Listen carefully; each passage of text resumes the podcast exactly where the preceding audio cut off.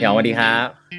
สวัสดีครับ สวัสดีคุณต้องสวัสดีแฟนเพจแปดบรรทัดครึ่งนะครับ นี่ผมรู้สึกตื่นเต้นไลฟ์เพียบแต่ไม่เคยตื่นเต้นเท่าวันนี้มาก่อนอันนี้พูดพูดตรงพูดตรงโอ้ขอบคุณมากครับพี่อ๋อเกียรติมากๆเลยครับก็จริง ๆ แล้วเพจแปดบรรทัดครึ่งเราก็ไลฟ์กันเรื่อยๆครับพี่อ๋องแล้วก็จะเอาพี่ๆผู้บริหารเนาะแล้วก็ผมว่าพี่อ๋องนี่ฟิตโมมากเพราะว่าเป็นทั้งผู้บริหาร แล้วก็เขียนหนังสือด้วยนะครับ ก็จะมีแนวคิดหลาย ๆ อย่างที่น่ามาแชร์กับแฟนเพจได้นะครับ ซึ่งจริงๆที่ผมบอกน้องๆเพื่อนๆไปแล้วว่า ให้แนะนำให้ไปอ่านหนังสือเล่มนี้กันนะฮะอันนี้หนังสือขอบคุณมากมากเป็นหนังสือเล่มแรกของพี่อ๋องหรือเปล่าครับเป็นหนังสือเล่มแรกครับ ใช่ใช่เป็นแล้วแล้วก็อยากทำหนังสือมานานแล้วว่าจังหวะมันไม่ได้ จังหวะมันไม่ถึงเวลาอะไรประมาณอย่างเงี้ยเออก็เลยแบบ อันนี้เราเหมาะเหมาะพอดี อืมครับพี่อ๋องเล่า background ตัวเองให้ฟังนิดนึงได้ไหมครับเผื่อหลายๆคนอาจจะยังยังไม่รู้จักว่าพี่อ๋องทำอะไรบ้าง เอาสั้นๆเนี่ยเป็น engineer แล้วก็ทำงานมาทำงานประมาณยี่สิบยี่สิบปีละบวกๆอะไรเงี้ยครับแต่ว่าพี่เป็นคนเปลี่ยนงานไม่เยอะพี่แบบทำที่หนึ่งเจ็ดปีที่หนึ่งเจ็ดปีที่หนึ่งเจ็ดปีอะไรประมาณอย่างนี้เอ่อมันมันมันเลขเจ็ดพอดีเลยอย่างนี้นะครับ แล้วก็ที่แรกทำงานที่ Scania เป็นวิศวกร แล้วก็แบบค้นพบตัวเองดิ้นรน struggle มากอยากเป็นการตลาดเอ่อที่ที่สองก็เป็นก็ทำการตลาดแบบปีหนึ่งสองปีอยู่ประมาณเนี้ยแล้วก็ไปที่ เออเจ็ดปีที่สองก็ไปที่เซเว่นอีเลฟเว่นนะครับ แล้วก็ไปไปอาสาเป็นทำอีคอมเมิร์ซเมื่อเมื่อสิบแปดปีสิบสิบสิบสามสิบสี่ปีก่อนอะไรเงี้ย แล้วก็แบบทำจนแบบยอดขายมันก็โตโตเป็นหลักแตะร้อยกว่าล้านอะไรเงี้ยนะ แล้วก็เออก็ไปเป็นผู้บริหารอยู่ที่ DHL ก็เป็น director อยู่ที่ DHL อยู่วันสักปีหนึ่งนะครับก็ไปช่วยเขาก่อตั้งหน่วยงานอีคอมเมิร์ซแล้วก็เห็นโอกาสใน opportunity เรื่องของสตาร์ทอัพก็เลยแบบเฮ้ยลาออกมาทำสตาร์ทอัพของตัวเองก็เป็นคือเลือก field ที่ยากสุดเลยก็คือ hardware startup เป็นฮาร์ดแวร์ทำฮาร์ดแวร์ออกมาชื่อ n a s k e t นะครับก็คือทำ device ออกมาตัวหนึ่งได้รางวัล แล้วก็ แล้วก็แบบเอาไปขายในคอนโดก็เป็น field ใหม่ วงการอสังหาใหม่เลยอะไรอย่างนี้เจ้าของธุรกิจ แล้วก็ตัวเองก็มีสิทธิบัตรอยู่ 4 ใบ ตลอดเอ้ยสามใบสามใบ ตลอดที่เวตลอดเวลาที่ทำงานมาก็จะทำงานสังคมตลอดนะครับก็เป็นกรรมการสมาคมเว็บอดีตอดีตกรรมการสมาคมเว็บ สมาคม tech startup แล้วก็ตอนนี้เป็นอุปนายกสมาคมอีคอมเมิร์ซเป็นกรรมการสภาดิจิทัลเพื่อเศรษฐกิจและสังคมอะไรประมาณอย่างเงี้ยครับก็คือก็คืออยู่ในวงวนวนเวียนวนเวียนอยู่ในวงการ tech ออนไลน์ดิจิทัลเนี่ยน่าจะเกิน 10 ปีละน่าจะเกิน 10 ปีละครับ อืมเล่าถึง n e s เกตให้ฟังหน่อยได้ไหมครับว่าคืออะไร n e s k e t เนี่ยมันเป็นมันเป็น vision ของการที่เราอยากเอา e-commerce มาสู่โลกจริง มันบวก IoT มันเป็นเครื่องเป็น device นะครับแล้วก็เป็นเอ่อเป็นเหมือนแท็บเล็ตนี่แหละ แล้วมี barcode scanner เล็ก ๆ ติดอยู่ แล้วเราก็ดีไซน์ให้มันสวยกริบจนได้รางวัลที่ยุโรปที่อเมริกาอะไรเงี้ยครับ business model ก็คือเราเครื่องนี้ไปขายให้กับคอนโด developer นะครับแบบพวกเนี่ยอนันดาแสนสิริแบบพวกชื่อดังๆนะครับเออออริจินพูดได้หมดแล้วกัน SC Asset เออประมาณอย่างนี้ แล้วเขาก็ไปติดไว้ในห้อง เพื่อเพื่อ boost boost ยอดขายเขาแบบเฮ้ยมันเป็น smart คอนโดนะมีลูกค้ายอมพูดว่า ยอมโอนห้องเพราะจะเอาอีกเครื่องนี้เลย เพราะมันเพิ่มค่าห้องได้แน่นอนอะไรเงี้ยเออพอหลังจากสมมุติว่าเอาเอาเอาไว้ทำอะไร barcode scanner เอาไว้สแกนเวลาโค้กหมดน้ำหมดทิชชู่หมดอะไร whatever อะไรที่มันเจอในซูเปอร์มาร์เก็ตแต่สแกนปุ๊บ ของก็จะวิ่งไปที่บิ๊กซีเทสโก้โลตัสอะไรเงี้ยฮะแล้วก็ของก็จะไปส่งให้ตอนเย็นประมาณนั้นอืมหลักๆมาที่ผ่านมาก็ทำมาเจ็ดปีละนะครับแบบเงียบๆอยู่สองปีแล้วก็ขายได้ประมาณสักห้าหกพันเครื่องอะไรเงี้ยครับก็ รวมๆก็น่าจะได้ห้าสิบล้านอะไรอย่างงี้ไม่ไม่ใช่ต่อปีนะ รวมๆประมาณนั้นอืมอืมครับนี่เป็น Nasket ครับพี่พี่อ๋องทำไมถึงลาออกจากงานประจำงานประจำดูดูไปได้ดีมากเลยก็ไปได้ดีครับก็ไปได้ดีก็ก็เป็น director อายุน้อยสุดของ DHL อะไรเงี้ยแล้วก็ไปแบบไปบุกเบิกเพื่อจะทำอีคอมเมิร์ซซึ่ง ตอนนั้นที่ที่เราทำเนี่ยตอนนี้มันก็กลายเป็นอีคอมเมิร์ซตัวใหญ่ตัวหนึ่งที่เป็นโลจิสติกอะฮะประมาณนั้น แล้วบริษัทก็เยอรมันด้วยแบบได้บินอินเตอร์ทั้งกล่องทั้งชื่อทั้งเงินอะไรประมาณอย่างเงี้ยเพียงแต่ว่ามันมีอารมณ์ประมาณแบบเฮ้ยวัดแบบถ้าไม่ทำเนี่ยมันเสียดายมากเลยนะ ถ้ามันแบบเฮ้ยรู้งี้รู้งี้คืออะไรอย่างเงี้ยประมาณนั้นนะมันก็มีอารมณ์นั้นแล้วก็พอกดเครื่องคิดเลขปุ๊บเราก็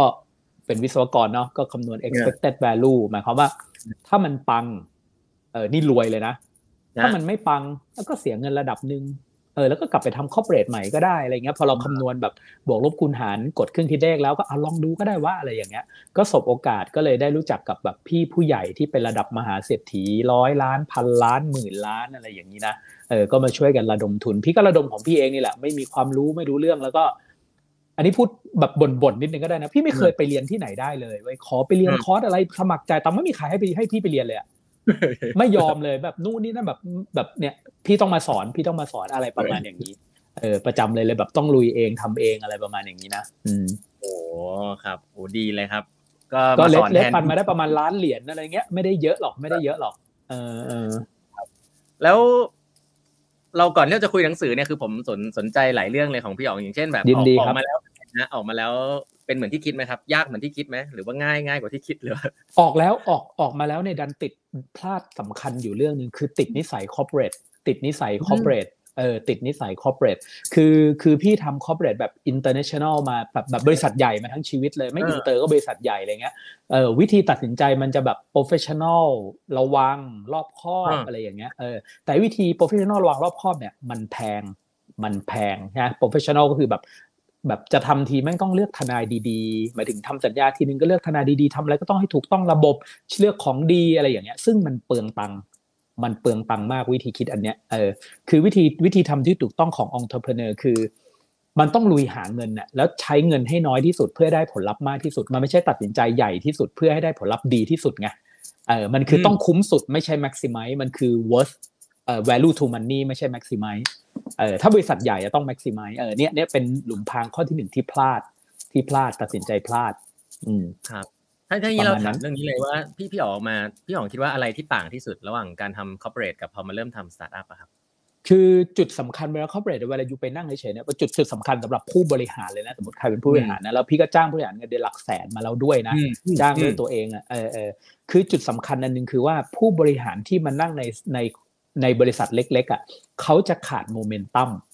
โมเมนตัมคือว่าปกติอยู่ใน corporate แบบเดี๋ยวนั่งปุ๊บเดี๋ยวเดี๋ยวมันจะมาชวนไป meeting เต็มไปหมดอะแต่ว่าเวลานั่งในสตาร์ทมันจะแบบ เอ๊ะกูทำอะไรดีวะเออเออมันต้องแกว่งลูกตุ้มด้วยตัวเอง ซึ่งผู้บริหารเนี่ยหลายคนที่ fail เลยนะ ที่ออกมาแล้ว fail เนี่ยเพราะว่าแกว่งลูกตุ้มด้วยตัวเองไม่ได้มเอออันนี้อันนี้ขีดเส้นใต้ตรงนี้เอาไว้เลยเออหลายพี่สัมภาษณ์ GM หลายคนมากตอนนั้นน่ะคิดดูบริษัทเล็กๆนะนะแกเดี๋ยวยอดขายปี20ล้านอะไรเงี้ยอ่าตอนนั้นประกาศรับ GM มีคนมาสมัคร400คน400คน โอ้โห GM GM เออแบบอายุ50ขึ้น40ขึ้นเลยพี่ก็สัมภาษณ์เลือกเลือกคนเด็ดๆมาสัมภาษณ์นะปรากฏว่า GM พวกเนี้ยจะมีเนเจอร์อยู่อันหนึ่งคือ แบบทำงานบริษัทเดิมมาเกิน10ปี10 15ปี อ่าแล้วก็หลังจากนั้นน่ะน่าสนใจคือเขาอาจจะเปลี่ยนงานเออแล้วทุกอย่างที่เปลี่ยนงานเนี่ยเปลี่ยนเพราะสภาพแวดล้อมไม่เหมือนเดิมแล้วเออคือจริงๆถ้าเหมือนเดิมเขาก็ไม่เปลี่ยนประมาณนั้นอืมแล้วก็พอเปลี่ยนปุ๊บหลังเนี้ยก็จะเปลี่ยนไปอีกทำปีครึ่งครึ่งปีปีครึ่งครึ่งปีวนแปะไปแปะมาอยู่อย่างเงี้ยเรื่อยๆ โดยสรุปก็คือว่าเขาปรับตัวไม่ได้ ปรับตัวไม่ได้เออเวลาที่ผู้บริหารใหญ่ ๆ ที่อยู่มานานๆเราต้องไปเจอบริษัทเล็ก ๆ นะพี่พี่จุดเจอจุดอันหนึงที่มันเหมือนเหมือนกันอืมค ทั้งรับจ้างมาเองทั้งสัมภาษณ์ประมาณอย่างนี้ อืม แล้วแล้วแล้วที่ผ่านมานี่มีเลือกเลือกเลือกคนพี่อ๋องเลือกคนไงครับ เออเลือกคนเนี่ยถ้าถ้าเกณฑ์การเลือกเนี่ยซึ่งพี่ก็ไม่แน่ใจว่าถูกหรือเปล่าพี่จะเลือกจาก passion ก่อนเลย อืมเขาจะอยากทำสิ่งนี้ไหมตาจะต้องลุกวาวตาต้องแบบเฮ้ยตื่นเต้น ตื่นเต้นอะไรเงี้ย พอตื่นเต้นดอกแรกแบบอ่ากันโดนหลอกไงบางคนแสดงเก่งใช่ไหมพี่ก็แบบกล้าลด กล้าลดเงินเดือนเปล่ากล้าลดเงินเดือนเป็นทุนไหมเออกล้าลดเงินเดือนเป็นทุนไหมผมไม่คือคือคือมันเราไม่ได้ถามท้าทายเขางั้นเราก็จะถามแบบ ผมจ่ายคุณไม่ไหวหรอกนู่นนี่นั่นต่อให้จ่ายไหวก็จะบอกจ่ายไม่ไหวเฮ้ยจ่ายคุณไม่ไหวเราบริษัทเราเล็กๆนู่นนี่นั่นเออเป็น stock option ไหมอะไรเงี้ยอืมอืมประมาณนั้นคนที่ passion จริงจะยอม stock option เออง่ายๆเลยคนที่ passion passion ปลอมๆก็จะยึดเงินก่อนเออ อันนี้ชัดชัดเจนนะอันนี้ชัดเจน ชัดเจนใช่เพราะเพราะมันต้องวัดไงเงินเดือนมันแพงนะอะไรเงี้ยถือว่าจ้างผู้บริหารนะ อืมครับอ่าผมนี้เรามาคุยเรื่องหนังสือกันก่อนนิดนึงเดี๋ยวเราจะย้อนกลับไปได้ครับเรื่องบริหารองค์กรนะเพราะว่ามีหลาย ๆ เรื่องที่ส่วนตัวผมก็ก็อยากอยากจะถามพี่หยองเหมือนกันแต่เล่าเรื่องหนังสือนิดนึงครับเล่าว่าหนังสือเล่มนี้ที่มาที่ไปเป็นยังไงบ้างครับพี่หยองที่มาที่ไปเนี่ยจริง ๆ หนังสือเล่มเนี้ยมันมันมันมันคือบทความที่พี่เขียนใน Facebook มาตลอด 7 ปี เขียนมา2014 14อะบทความแรกคือ 2014 แล้วแล้วเขียนอะไร ก็คือเวลาอึดอัดใจ เวลามีอารมณ์รุนแรงอะอึดอัดใจโกรธดีใจเสียใจอะไรเงี้ยก็จะแบบเหมือนทุกคนน่ะแหละแบบดีใจก็อยากโพสต์เสียใจก็อยากโพสต์ใช่ไหมแต่พี่แบบเราจะทำยังไงไม่ไม่ไม่โยนขยะลงไปในโซเชียลว่าเราก็โตแล้วอะไรประมาณอย่างนี้นะแล้วก็แบบบางทีกดโกรธอย่างเงี้ยเออ ก็จะพิมพ์เขียนอย่างเมื่อเช้าเนี้ยโกรธสำนักพิมพ์หนึ่งโกรธโมโหโมโหโมโห แต่ก็แบบจะจะเขียนด่าเฉยก็ไม่ใช่ก็ต้องเขียนแบบเฮ้ยวิธีการมันคืออย่างนี้นะ อย่างนี้นะอย่างนี้นะอะไรประมาณอย่างเงี้ยเออมันก็จะแบบเออคือแบบ give some give some good thing อะประมาณนี้ก็เขียนมาเรื่อยๆก็เขียนมาเรื่อยๆเพราะมันมันมีแบบโมโหก็อยากแบบมีอารมณ์รุนแรงอาจจะอยากเขียนดีใจอะไรประมาณอย่างนี้นะแล้วปรากฏว่ามันก็เริ่มมีคนมาไลค์มามาแชร์มานี่มานั่นอะไรเงี้ยเออเออสูงสุดก็ได้ ก็น่าจะเป็นบทความของปกอันนี้ ชื่อขี่ช้างจับตะกแตนเออได้ประมาณสักแปดพันแชร์เออซึ่งเป็นโปรไฟล์นะแปดพันแชร์เป็นโปรไฟล์ซึ่งก็เยอะอยู่แล้วมันไม่ใช่โปรไฟล์ มันไม่ใช่โปรไฟล์ของเรื่องที่ด่ารัฐบาลหรืออะไรอย่างเงี้ยมันเป็นโปรไฟล์เรื่องเออเป็นบทความธรรมดาธรรมดาเลยแล้วนี้ก็ถือว่าเยอะอยู่ แล้วต้องแต่ตอนนั้นก็คนก็เริ่มแบบรู้จักรู้จักยอดก็โตขึ้นมาเรื่อยๆเรื่อยๆอะไรประมาณนี้นี่คือที่มาของมัน แล้วเราก็คัดหนังสือเล่มนี้จริง ๆ ก็มีคนสำนักพิมพ์ดังๆ หลายๆ อันมาถามสองแบบนี้แล้วแต่พี่ก็ไม่รู้ทำไมว่าเวลามันยังไม่ถึงอะไรอย่างเงี้ยนะเออแล้วแล้วปีเนี้ยก็อายุสี่ห้าแล้วก็เลยแบบเอ้ย รวบรวมออกสักนิดหนึ่งแล้วกันเหมือนเป็นมายสเตนของชีวิตอันหนึ่งอะไรอย่างเงี้ยนะก็เลยเอาบทความที่ได้รับการแชร์เกินร้อยแชร์พี่เขียนประมาณสี่ร้อยบทความมาละตลอดตลอดตลอดกี่ปีอะเจ็ดปีสี่ร้อยกว่าบทความ แล้วก็แชร์เยอะแยะ แล้วก็เลือกเฉพาะที่บทความที่ได้รับการแชร์ร้อยขึ้น แปลว่ามันมันวันคุณภาพของเนื้อหาเนี่ยมันการันตีมาแล้วประมาณนั้นอืมแล้วเนี่ยนี่คือหลักๆ คือที่มาของหนังสือเป็นแค่หกสิบสี่บทแปดแปดหกสิบสี่ประมาณนั้น ครับเอ่อบทอย่างบทขี่ช้างจับตั๊กแตนเนี้ยทำไมคนถึงแชร์เยอะครับพี่เกี่ยวมันมันมันเป็นเหมือนแบบพี่ช้างตัวแต่มันมันเป็นบทความที่คนที่มือ professional เก่งๆเลยนะ แต่ขาดโอกาส แล้วเขาทำทุ่มเทแบบจ่ายสิบแม่งเล่นร้อยอะเออโดยที่ไม่ได้เกี่ยวกับความที่เขาจะได้ตังค์สิบบาทหรือไม่สิบบาทเขาแค่ว่าเฮ้ยถึงโอกาสขี่ช้างแล้วเขาไม่ได้สนว่าต้องไปจับตะกแตนหรือเปล่าเขาสนว่ากูได้ขี่ช้างกูต้องทำเต็มที่ ประมาณนั้นแล้วแบบทำเต็มที่แบบเออทำเต็มที่แบบเราด่าว่าโง่เลยอะพี่บทบทนี้คือชื่อขี่ช้างจับตะกแตนเรื่องโง่ๆของคนที่ชอบทำอะไรเกินพอดีประมาณนี้นะปรากฏไอ้สองสาคนที่พี่ยกตัวอย่างมาเนี่ยตอนนี้เปิดบริษัทตัวเองเป็นดีเลกเตอร์อายุน้อยสุดอะไรประมาณนี้ทั้งนั้นเลย ประมาณอย่างนั้น เรื่องนี้มันเหมือนมันเหมือนจับใจคนที่ทุ่มเทอะมันจับใจมันสู้นะมันอะไรนะ ก็ก็แบบคนก็เอาไปแชร์กันแชร์แล้วแชร์อีกมี มีอะไรนะ มีวิทยุมีดีเจชื่อดังเอาไปแชร์เป็นดราม่ามาอะไรประมาณอย่างนี้นะคือพูดง่ายๆคือเป็นให้กำลังใจคนที่คนที่ทุ่มเทเกินพอดีอะทุ่มเทมีมีศักดิ์ศรีเหนืองานตัวเองอะ ประมาณนั้นนี่นี่คือที่มาของมันใช่จริงๆ มีประเด็นหนึ่งในหนังสือที่ผมผมชอบมากเลยเป็นเรื่องผมว่าลิงก์กับเรื่องเนี้ยก็คือเรื่องของแบบคนรุ่นใหม่ไม่รู้คนเกี่ยวคนรุ่นใหม่หรือเปล่าแต่คนอาจจะหลายๆรุ่นที่แบบเขาจะชอบแบบเลือกงานที่แบบ คุ้มค่านะที่พี่อ๋องใช้ว่าเฮ้ยคุ้มค่าเปล่าทำแล้วเหนื่อยหนักไปเปล่าเงินแค่นี้อะไรเงี้ยดูเหมือนตรงข้ามกับเขาขี่ช้างจับตะกแตนเนาะคนรุ่นใหม่ๆชุดนี้แบบพี่อ๋องแนะนำเนี่ยเขามีคนมามาถามเรื่องอะไรบ้างเขาจะมีคนมาปรึกษาพี่อ๋องเยอะมากเลยเรื่องคนรุ่นใหม่ ๆ เลือกงานอะไรเงี้ยก็คือคือคือถ้าถามว่าเลือกงานนะ พี่จะบอกเลยว่าก่อนอายุยี่ห้าอย่าเลือกเงินให้เลือกนายอืมให้เลือกนายเออมันในนี้มันมีบทหนึ่งเลยว่า เป้าหมายการทำงานห้าปีแรกอย่าไม่ใช่ความก้าวหน้า ไม่ใช่ความก้าวหน้า เออ มันคือไม่ใช่ความก้าวหน้าบอกเลย บอกเลยบอกเลย พี่เป็นคนพี่เป็นคนเติบโตเร็วมากอะเป็นคนที่แบบโตเร็วมาก เออ แบบโตเร็วแบบ เหตุผลที่โตเร็วคืองี้ สมมติถ้าชาวบ้านทำกันเจ็ดนะพี่ต้องได้สิบเป็นคนแบบนี้ แต่พี่จะใช้พลังยี่สิบเพื่อให้ได้สิบเว้ยอันนี้พูดตามตรง ในขณะที่คนอื่นใช้แค่ห้านึกออกปะคนอื่นใช้ห้าแล้วได้เจ็ดแต่พี่อะอาจจะสิบห้าหรือยี่สิบเลยเพื่อให้ได้สิบ คือมันมีความขี่ช้างจับตะกแตนอยู่ตลอดเวลามันเหนื่อย แต่พี่พลังเยอะพี่เป็นคนแข็งแรงแรงเยอะบ้าพลังอะไรประมาณอย่างเงี้ยอยู่ได้นอนดึงไม่มีปัญหาลุยอึดถึกไม่เปไม่ป่วยประมาณนั้น ทีนี้เนี่ยพอยต์มันก็คือก็เป็นคนก้าวหน้าเร็วมากเว้ยแต่ว่า พอผ่านมาสามสิบตอนอายุสามสิบอะครับก็จะเจอหลุมว่าเฮ้ยแล้วตกลงเราเนี่ยเก่งอะไรวะอืม เออ คือเพราะว่า เพราะว่ากูอยากก้าวหน้าไง แต่มันผิดทางเนี่ย พอยิ่งไปก็ยิ่งไกลนะ ไม่ใช่ยิ่งไปยิ่งจะถึงยิ่งยิ่งผิดทางไม่ยิ่งไกลเราก็เลยพบว่าเฮ้ยตอนยี่สิบเจ็ดยี่แปดอะพี่ก็ก็ก็ใช้ได้เลยล่ะ แบบก้าวหน้าเป็นเมนเจอร์นู่นนี่อะไรอย่างเงี้ยแต่พบว่าเฮ้ยเราไม่ได้อยากเป็นวิศวะนี่หว่าเราอะแม่งเป็นการตลาดอยากเป็นการตลาดโอ้โห อะไรประมาณอย่างเงี้ยเออก็เลยได้บทเรียนสำคัญอันหนึ่งตอนอายุประมาณยี่สิบเจ็ดยี่แปดเลยนะคือแบบโอ้โห ตอนนั้นไม่มีใครมาบอกเราเลยว่าเราไม่ต้องรู้จักตัวเองก่อน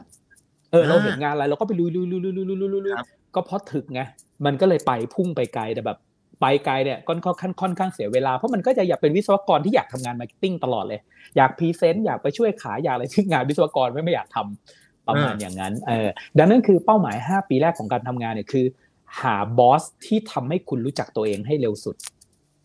อันเนี้ยแล้วเดี๋ยวคุณเก่งเอง แล้วเดี๋ยวคุณจะพบคุณพบตัวเองนะคุณจะเจอ คุณจะแบบ พอเจอตัวเองอะมันจะวิ่ง track ได้เร็วมาก เจอว่าเราแม่งทำอะไรได้ดีที่สุดอะเออแล้วใครได้ประโยชน์จากเรามากที่สุดยอมจ่ายมันจะไปได้เร็วมากเออพอมันเหมือนเชื้อเพลิงที่ถูกตั้งดิเรกชันได้ถูกมาพุ่งได้เร็วอะไรประมาณนี้อืมครับบอสบอสที่จะทำให้เรารู้จักตัวเองได้เนี่ยครับเออเขามีลักษณะยังไงครับ เราเราจะรู้ยังไงว่าเขาเป็นบอสที่ดีเขามีคือคืนนี้มาจากมามาจากหนังสือนะ มาจากรีเสิร์ชก็คือ tough love tough love คือรักแต่เคี่ยวเออ รักแต่เคี่ยวให้ทรัพยากรน้อยๆ แต่ให้พอดีแต่แบบเกือบไม่พออะสมมติ ถ้าอยู่ต้องได้ร้อยหนึ่งอยู่ได้แปดสิบเก้าสิบแล้วมันก็เคี่ยวถามอยู่นั่นแหละบี้อยู่นั่นแหละเอออย่างเงี้ยอย่างเงี้ยคือถูกรักนะ แต่บี้ตี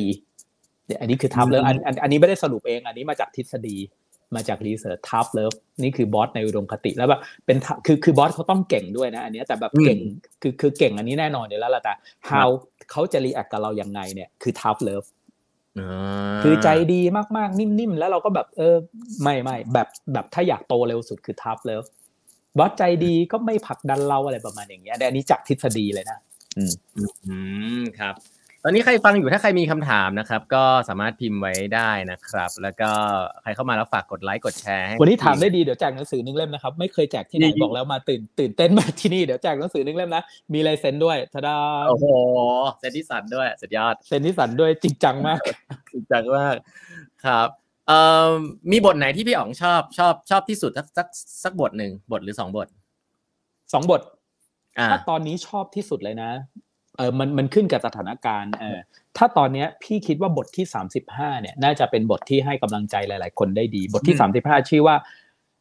กัดฟันประกันพุ่ง เหมือนผัดวันประกันพุ่งอะกัดฟันเพื่อจะประกันพรุ่งนี้ คุณอาจจะอยากเซฟภาพนี้เก็บไว้อะไรอย่างนี้ ภาพนี้ภาพนี้คือภาพนี้เป็นภาพจำลองออกมานะ เพราะว่าเราเลี่ยงลิขสิทธิ์อ๋อเหมือนโอเคนำบัตร จุดมันมันมันคือจดหมายปฏิเสธ ภาพจริง ๆ มันคือเป็นภาพแต่แต่เราแต่เรามาใช้ไม่ได้เดี๋ยวติดลิขสิทธิ์ก็เลยต้องทำจำลองขึ้นมา มันคือจดหมายปฏิเสธของวง U2 วง U2 คืออะไรวง U2 คืออยู่ปกนี้นี่นี่นี่ข้างหลังปกอันนี้คือ U2 ที่มันเล่นคอนเสิร์ตจิ๊ดจิ๊ดจิ๊ด U2 วง U2 คนส่วนใหญ่อาจจะไม่รู้จักคนรุ่นนี้แต่วง U2 คือบอยแบนด์ที่ขายดีที่สุดตลอดกาลยังไม่มีอะไรลบมันได้เลย ด้วยจำนวน record นะ เออไม่ไม่แบบถ้าเป็น boy band เนี่ย U2คือวงอันดับหนึ่งของโลกวัดด้วยจำนวน record เอาที่เหลือมารวมกันก็อาจจะสู้เอาเอาแบบ ไม่ไม่อยากไปบอกวงอื่นมันคือวงที่แบบร้อยเจ็ดสิบล้าน record เบอร์หนึ่งของโลก ถ้าเป็น boy band นะ และหนึ่งไอ้ไอ้ฉบับเนี้ยไม่เขียนว่าไอ้ไอ้จดหมายฉบับนี้แบบเฮ้ยเราได้ยินแล้วดีมากแต่ไม่ตรงกับเราไอ้จดหมายฉบับนี้ดังมากของ RSO Records มันเป็นมันเป็นแบบเหมือนเซนว่าแบบ คุณแม่งปฏิเสธวงที่จะจะดังที่สุดในโลกมาอะไรประมาณอย่างนี้ ทีนี้พี่ก็เห็นบทความนี้คือแบบเชดคือแบบซึ้งเลยนึกออกไหมคือแล้วพี่ก็ไปรวบรวมมาว่าแบบพี่ไปทำ research มาว่าแบบ ใครที่แม่งดังตอนเนี้ย แล้วมันถูกปฏิเสธกับอย่างกระหมูกระหมามาบ้างอ่าอายกตัวอย่างนะอ่าเอาเอาเอาเล่าเล่าตั้งแต่ไกลๆก่อนนะอะ KFC KFC พยายามขายสูตรร้านอาหารกว่าพันครั้ง อันนี้ทุกคนรู้แล้วซิลเวสเตอร์สตอลโลนแรมโบ้ใช่ไหม เออบทที่ส่งให้มันดังที่ให้เขาดังที่สุดคือล็อกกี้อันนี้เป็นหนังอมตะรุ่นพวกเรานะล็อกกี้เด็กๆอาจจะไม่รู้จักเออแต่ล็อกกี้ล็อกกี้นี่แม่งโดนปฏิเสธพันห้าร้อยครั้ง มันต้องทำยังไงว่าต้องให้โดนปฏิเสธพันห้าร้อยครั้งได้เนี่ยอะไรอย่างเงี้ยนะอ่าเล่าเล่าต่อบีโธเฟนลุดวิกแฟนบีโธเฟนที่แม่งดังสุดในโลกฮะเอออาจารย์เขาบอกว่าคุณไม่น่าจะมีหวังด้านไวโอลินนะใช่ไหมโตโยต้าโตโยต้าบอกปัดฮอนด้าโซอิชิโร่บอกว่า มึงไม่น่าจะเป็นกูดวิศวกรแม่งเลยทำแบรนด์ฮอนด้าขึ้นมาเลย ประมาณนั้นประมาณนั้น มีใครอีกที่แบบเอาใกล้ๆนะใกล้ๆเลดี้กาก้าเลดี้กาก้านี่ก็แบบโคตรดังน่าจะเป็น pop pop star ต่อจากมาดอนน่ามาเลยอะเออแบบมันน่าจะมาดอนน่าอะไรนะบริตนีย์สเปียร์สเลดี้กาก้าใช่ไหมหลังจากเซ็นสัญญาสามเดือนถูกเมเจอร์เรคคอร์ดถอนจากศิลปินดกดูบอกไล่ไล่พรสวรรค์ประมาณนั้น เออคือคือบทอันนี้มันก็บอกพี่ก็สรุปบอกว่าอ๋อมีอันหนึ่งอันอันนี้พี่ชอบนะ เพราะว่ามันเป็นเขาเป็นคนไทยพี่โน้ตอุดมแต้พาณิชย์พูดไว้ในเดี่ยวเก้าร้องไห้บอกว่า เออเขาบอกว่าตอนขอสปอนเซอร์เดี่ยวหนึ่งแม่บอกว่า โชว์อย่างเงี้ย หาได้เกินห้าหมื่นเอาตีมาถีพี่ ตอนนี้ห้าหมื่นห้าหมื่นมึงไม่มีสิทธิ์ทำอะไรกันเดียว ประมาณจะอาจจะเป็นแบบโลโก้เล็กๆอยู่ในเนี่ยมาประมาณนั้น คือพวกเราอยากรู้ว่าพรสวรรค์อันไหนหรือพลังแบบไหนที่จะพาเราไปสู่จุดหมายที่ต้องการจริงๆเนี่ยไอ้พลังเนี้ยคนที่เชื่อว่ามีก็มีคนที่เชื่อว่าไม่มีมันก็ไม่มีมันไม่มีชื่อ แต่พลังเนี้ยมันคือมันจะบอกว่ามันไม่ไม่ไม่เคยไม่เคยยอมต่อการปฏิเสธแม้แต่ตัวเองอะ ไม่ถึงตัวเองไม่เอาแล้วกูไม่ไหวแล้วกูอยากจะเลิกแล้วอะไรเงี้ย อย่างใครที่เขียนชื่ออะไรนะไอเออหาชื่อก่อนสตีเฟนคิงสตีเฟนคิงนี่คือสตีเฟนคิงคืออันดับหนึ่งของของคนเขียนบทหนัง horror นิยาย horror นิยายสยองขวัญเล่มแรกที่เขาเขียนคือแครีแล้วสุดท้ายแม่งต้องเอาไปทิ้งเขาไปทิ้งแล้วแบบพอกูเลิกละเออ โลกคงไม่ยอมรับขนาดตัวเองปฏิเสธตัวเองไอ้ไอ้เนี่ยมันยังไม่ยอมไม่ปฏิเสธเลยสุดท้ายมันก็ต้องหยิบขึ้นมานั่นแหละ ประมาณนั้นนะเออพี่ก็เลยบอกว่า คือถ้าคุณไม่เคยแบบโดนกระทืบลงไปก่อนน่ะโดนจมโดนคนที่แบบโดนด่าสลบคาเก้าอี้โดนโดนคนที่เรารักแทงข้างหลังไม่ไปถึงในที่ทำงานนะแล้วพรุ่งนี้เช้าต้องตื่นมายิ้มกับมันใหม่ประชุมกับมันใหม่เช็ดน้ำตาแล้วมันใหม่เออประมาณอย่างเงี้ย เออต้องลองต้องลอง มันต้องแบบถ้าคุณกัดฟันชนะอันนี้ได้นะ ยอมแพ้แล้วแพ้อีกแพ้แล้วแพ้อีกถึงมีหวังที่จะประสบความสำเร็จ ลองไปถามใครที่ประสบความสำเร็จทุกคนก็พูดคำนี้มาหมดเออเพิ่งดูสัมภาษณ์พิมพ์ลิพายนะแบบโอ้พิมพ์ลิพายดีดนิ้วได้ร้อยล้าน แม่งไลฟ์แรกดูสามสิบสี่คนสามสิบคนเป็นเพื่อน แล้วไม่ซื้อสักคนหนึ่งมีมีที่ซื้อไอ้สี่คนนี่ไม่ใช่เพื่อนประมาณเนี้ยเออทุกคนก็อย่างนี้กันมาทั้งนั้น ก็เลยชอบบทนี้เป็นพิเศษ เพราะว่าคิดว่า ตอนนี้ทุกคนกำลังน่าจะเจอเรื่องยากน่าจะเจอเรื่องยากอยู่ก็เลยมาลองมาดูว่าตำนานระดับโลกทุกคนก็ก็เหมือนเราตอนนี้แหละเป็นไอ้ขี้แพ้มาก่อนจุดต่างคือ แพ้แล้วล้มแล้วก็ลุก ล้มแล้วก็ลุก ล้มแล้วก็ลุก ความต่างมันอยู่ที่แค่นั้นเองอืมอืมบทนี้เนี่ยจริง ๆ ผมผมต้องบอกว่าผมชอบมาก เพราะว่าพอผมมาอ่านปุ๊บเนี่ยผมจริงผมมาจดบทนี้ไว้ด้วยเพราะว่าผมก็เหมือนกับสอนหนังสือด้วยครับ แล้วก็ผมก็เพิ่งมาเห็นว่าพี่ออกรวมไอ้เคสพวกนี้ไว้เพราะเคสพวกนี้เอาไว้สอนหนังสือดีมาก เพราะว่าเป็นตัวอย่างที่แบบ จริงมากว่าจริง ๆ แล้วคนที่สำเร็จส่วนใหญ่ก็โดนปฏิเสธมาก่อนทั้งนั้น เพราะฉะนั้นเนี่ยก็ก็ก็โอ้โหแต่อันนี้พี่อ๋องรวมไว้ให้แบบเป็นหลายสิบเลยอะก็ดีมากเลยครับ ก็ชัดเจนนะฮะเอ่อมีบทไหนอีกครับที่พี่อ๋องชอบและอินอินอยู่ อีกบทหนึ่งเนี่ยเป็นชื่อบทสุดท้ายชื่ออภิจิต บทนี้คือบทที่ชอบที่สุดในเล่ม บทชอบที่สุดในเล่ม แล้วเป็น เป็น exclusive content ไม่เคยเขียนที่ไหน ไม่เคยเขียนใน Facebook ด้วย แล้วก็เหมือนเหมือนพี่รู้เพิ่งรู้จักมันได้ประมาณสักปีหนึ่งสิ่งเนี้ยแล้วมันเป็นเหมือนมันเป็นเหมือนสิ่งที่พี่กำลังฝึกอยู่กำลังฝึกอยู่ประมาณนี้นะอภิจิตมันคือแบบนี้คือคือ คือพวกคนที่มันเก่งๆอะพี่อะเก่งนะเออ มึงจะทำอะไรมึงก็ทำได้แหละมันเก่งนะแต่มันจะทำได้ระดับหนึ่ง เออ แต่ถ้าอยากให้ทำได้มากกว่าเนี้ยมันจะทำไม่ค่อยได้แล้วคนเก่งเดียวอะเออใช่ไหมในขณะที่บางคนมันก็ไม่ได้เก่งมากว่ะ แต่ทำไมมันทำงานแล้วมันมันได้ผลลัพธ์หนักกว่าเยอะกว่าดีกว่า ว่าเมื่อเทียบกันตัวตัวไม่เห็นสู้เราได้เลย ไม่ว่ามุมไหนก็ตามอะไรเงี้ยเราเก่งกว่าต้องเยอะ แต่ทำไมผลลัพธ์เขาสูงกว่าใช่ไหมเออพี่ก็สงสัยเรื่องนี้มานานแล้ว พี่ไปเจอคนที่ดูไงมึงก็ไม่น่าเก่งว่ามันยังไงวะเนี่ยมันเออใช่ไหมเราเทียบกันแม่งสู้ไม่ได้เลยทำไมมันไปไกลกว่าเราวะเออประมาณอย่างเงี้ยมันมีเฉลยอยู่อันหนึ่งแล้วพี่พี่ตลอดช่วงโควิดเนี่ยพี่เริ่มพบว่ามันคืออะไรอ่าประมาณนี้สิ่งนี้เรียกอภิจิตอภิจิตเนี่ยภาษาอังกฤษเรียกว่า mastermind เอ่อคนพูดคนแรกคือแอนดรูว์คาร์เนกีอ่าแอนดรูว์คาร์เนกีคือคนที่รวยที่สุดประมาณประมาณอีลอนมาแต่เขาไม่ได้เขาไม่ได้ฉลาดแบบอีลอนมัสก์นะเขาจะมีความเป็นบิลเกตมากกว่า บุคลิกเขาจะเป็นบิลเกตมากกว่าเมื่อปี เมื่อร้อยปีที่แล้วอะคือถ้ามันเป็นทุกร้อยปีมีคนมีคนรวยสุดหนึ่งคนแอนดรูว์คาร์เนกี้คือคนที่รวยที่สุดเมื่อร้อยปีที่แล้วร้อยยี่สิบปีที่แล้วเออแล้วเขาก็พูดว่าอภิจิตเนี่ยคืออภิจิตคือจิตที่รวมกันของคนสองคนอ่าของคนสองคนที่อยากจะทำสิ่งใดสิ่งหนึ่งร่วมกันขึ้นมาเป็นคนสองคนที่มีจิตปรารถนาจะทำสิ่งเดียวกันขึ้นมาประมาณนี้ แล้วความสำเร็จของจิตนั้นน่ะจะมากกว่าผลรวมของคนสองคนรวมกันเหมือนหนึ่งบวกหนึ่งเท่ากับสามเท่ากับสี่อะ ไอ้ความปรารถนาอันนี้เรียกอภิจิตอ่าความปรารถนาอันนี้กับอภิจิต พี่ก็แบบฟังดูก็เหมือนไอ้มันต้องสามัคคีคือพลังอะไรเงี้ยแต่พี่ไม่เก็ตพี่ไม่เก็ตพี่อ่านก็มันคืออะไรวะไม่เก็ตแต่ปรากฏว่า พี่ทำไอ้นี่ได้สองเคสละแล้วก็เริ่มสังเกตว่ามันคืออะไรแล้วพบว่าเฮ้ยเหมือนไอ้สิ่งเนี้ยมันจะปังเวอร์เวอร์เลยนะ คือเคสแรกคือ paper partition paper partition คือเมื่อสักปีก่อนพี่ทำเอ่อ ไอ้ partition กระดาษขึ้นมันก็ขายได้หลายล้านอยู่นะ ใช้เวลาทำแค่หกหกอาทิตย์เองเออเป็นตั้งแต่คิดจน finish product หกอาทิตย์นี่โคตรบ้าเลยเนี่ยมาได้สิทธิบัตรด้วยนะ แล้วก็ขายได้หลายล้านเลยแหละตัวเนี้ยเออประมาณนั้น ปรากฏว่าพี่ก็ทำมันกับทำมันกับคุณโบ๊ทคุณโบ๊ทเป็น world class designer อีกคนหนึ่งแล้วก็ทำด้วยกันเลยทำคู่กันเหมือนแบบเหมือนมันลุยงานด้วยกันสองคนต่างคนต่างเป็นเจ้าของบริษัท แล้วก็มาลุยงาน ground ด้วยกันสองคน แล้วก็แบบเสร็จในหกสัปดาห์ปังยอดขายปัง อะไรอย่างนี้นะตัวอย่างที่สองก็คือไอ้หนังสือเล่มนี้อ่าไอ้หนังสือเล่มเนี้ยมันก็ติดหนังสือขายดีแหละแต่ประเด็นคือพี่เป็นนักเขียน no no name น่ะ ไม่ได้ดังหรอก ไม่ได้มีไม่ได้มีไม่ได้มี community มีคน follow สองหมื่นเนี่ยไหมเออบทความมันก็ดีแต่ว่าหนังสือเขียนดีกับขายดีมันอาจจะไม่ได้เป็นหนังสือเดียวกันก็ได้ไงแต่มันอะติด best seller ได้ในอาทิตย์แรกเลยนะ อาทิตย์แรกก็ติดเลยนะ แล้วก็ไม่ได้ใช้กำลังภายในใด ๆ เลยด้วย ก็ติดเลยฮะไอ้หนังสือเล่มนี้ มันเกิดจากการที่เราพี่ทำงานใกล้ชิดกับสำนักพิมพ์สำนักพิมพ์ก็ก็สำนักพิมพ์เขาก็เปิดมานานแล้วนะแต่ว่าเมื่อเทียบกับวีเลิร์นเมื่อเทียบกับอมรินทร์เนี่ยก็เป็นสำนักพิมพ์ที่อีกชั้นหนึ่งอะไรอย่างเงี้ยแต่เราเราเราพี่กับเจ้าของสำนักพิมพ์ทำงานด้วยกันเต็มที่เลย เออหมายถึงว่า พี่ทำเต็มที่ในสิ่งที่พี่ถนัดเขาทำเต็มที่ในสิ่งที่เขาถนัด แล้วหนึ่งทำเต็มที่สองถอยถอยให้เขาเติม อย่างเช่นเขาบอกว่าพี่บทนี้ของพี่ไม่ได้หรอก พี่ต้องทำแบบนี้ เออ ในขณะที่เป็นนักเขียนก็แบบ เอ้า กูเป็นนักเขียนมึงจะมารู้ดีได้ไง พี่จะแบบบอกเลย ให้พี่ทํำยังไง ให้พี่ไลฟ์ขายของไลฟ์ให้พี่ทำอะไรบอกมา เดี๋ยวพี่ยอม เออ เพราะว่าคุณรู้ดีสุดในในมุมที่คุณทำประมาณนั้นคือเราต่างคนต่างทำเต็มที่แล้วถอยออกมา เพื่อให้อีกคนหนึ่งเติมเข้าไปอย่างเงี้ยเออปรากฏมันก็ได้ผลลัพธ์ที่พุ่งขึ้นมาจริงๆนะหมายความว่า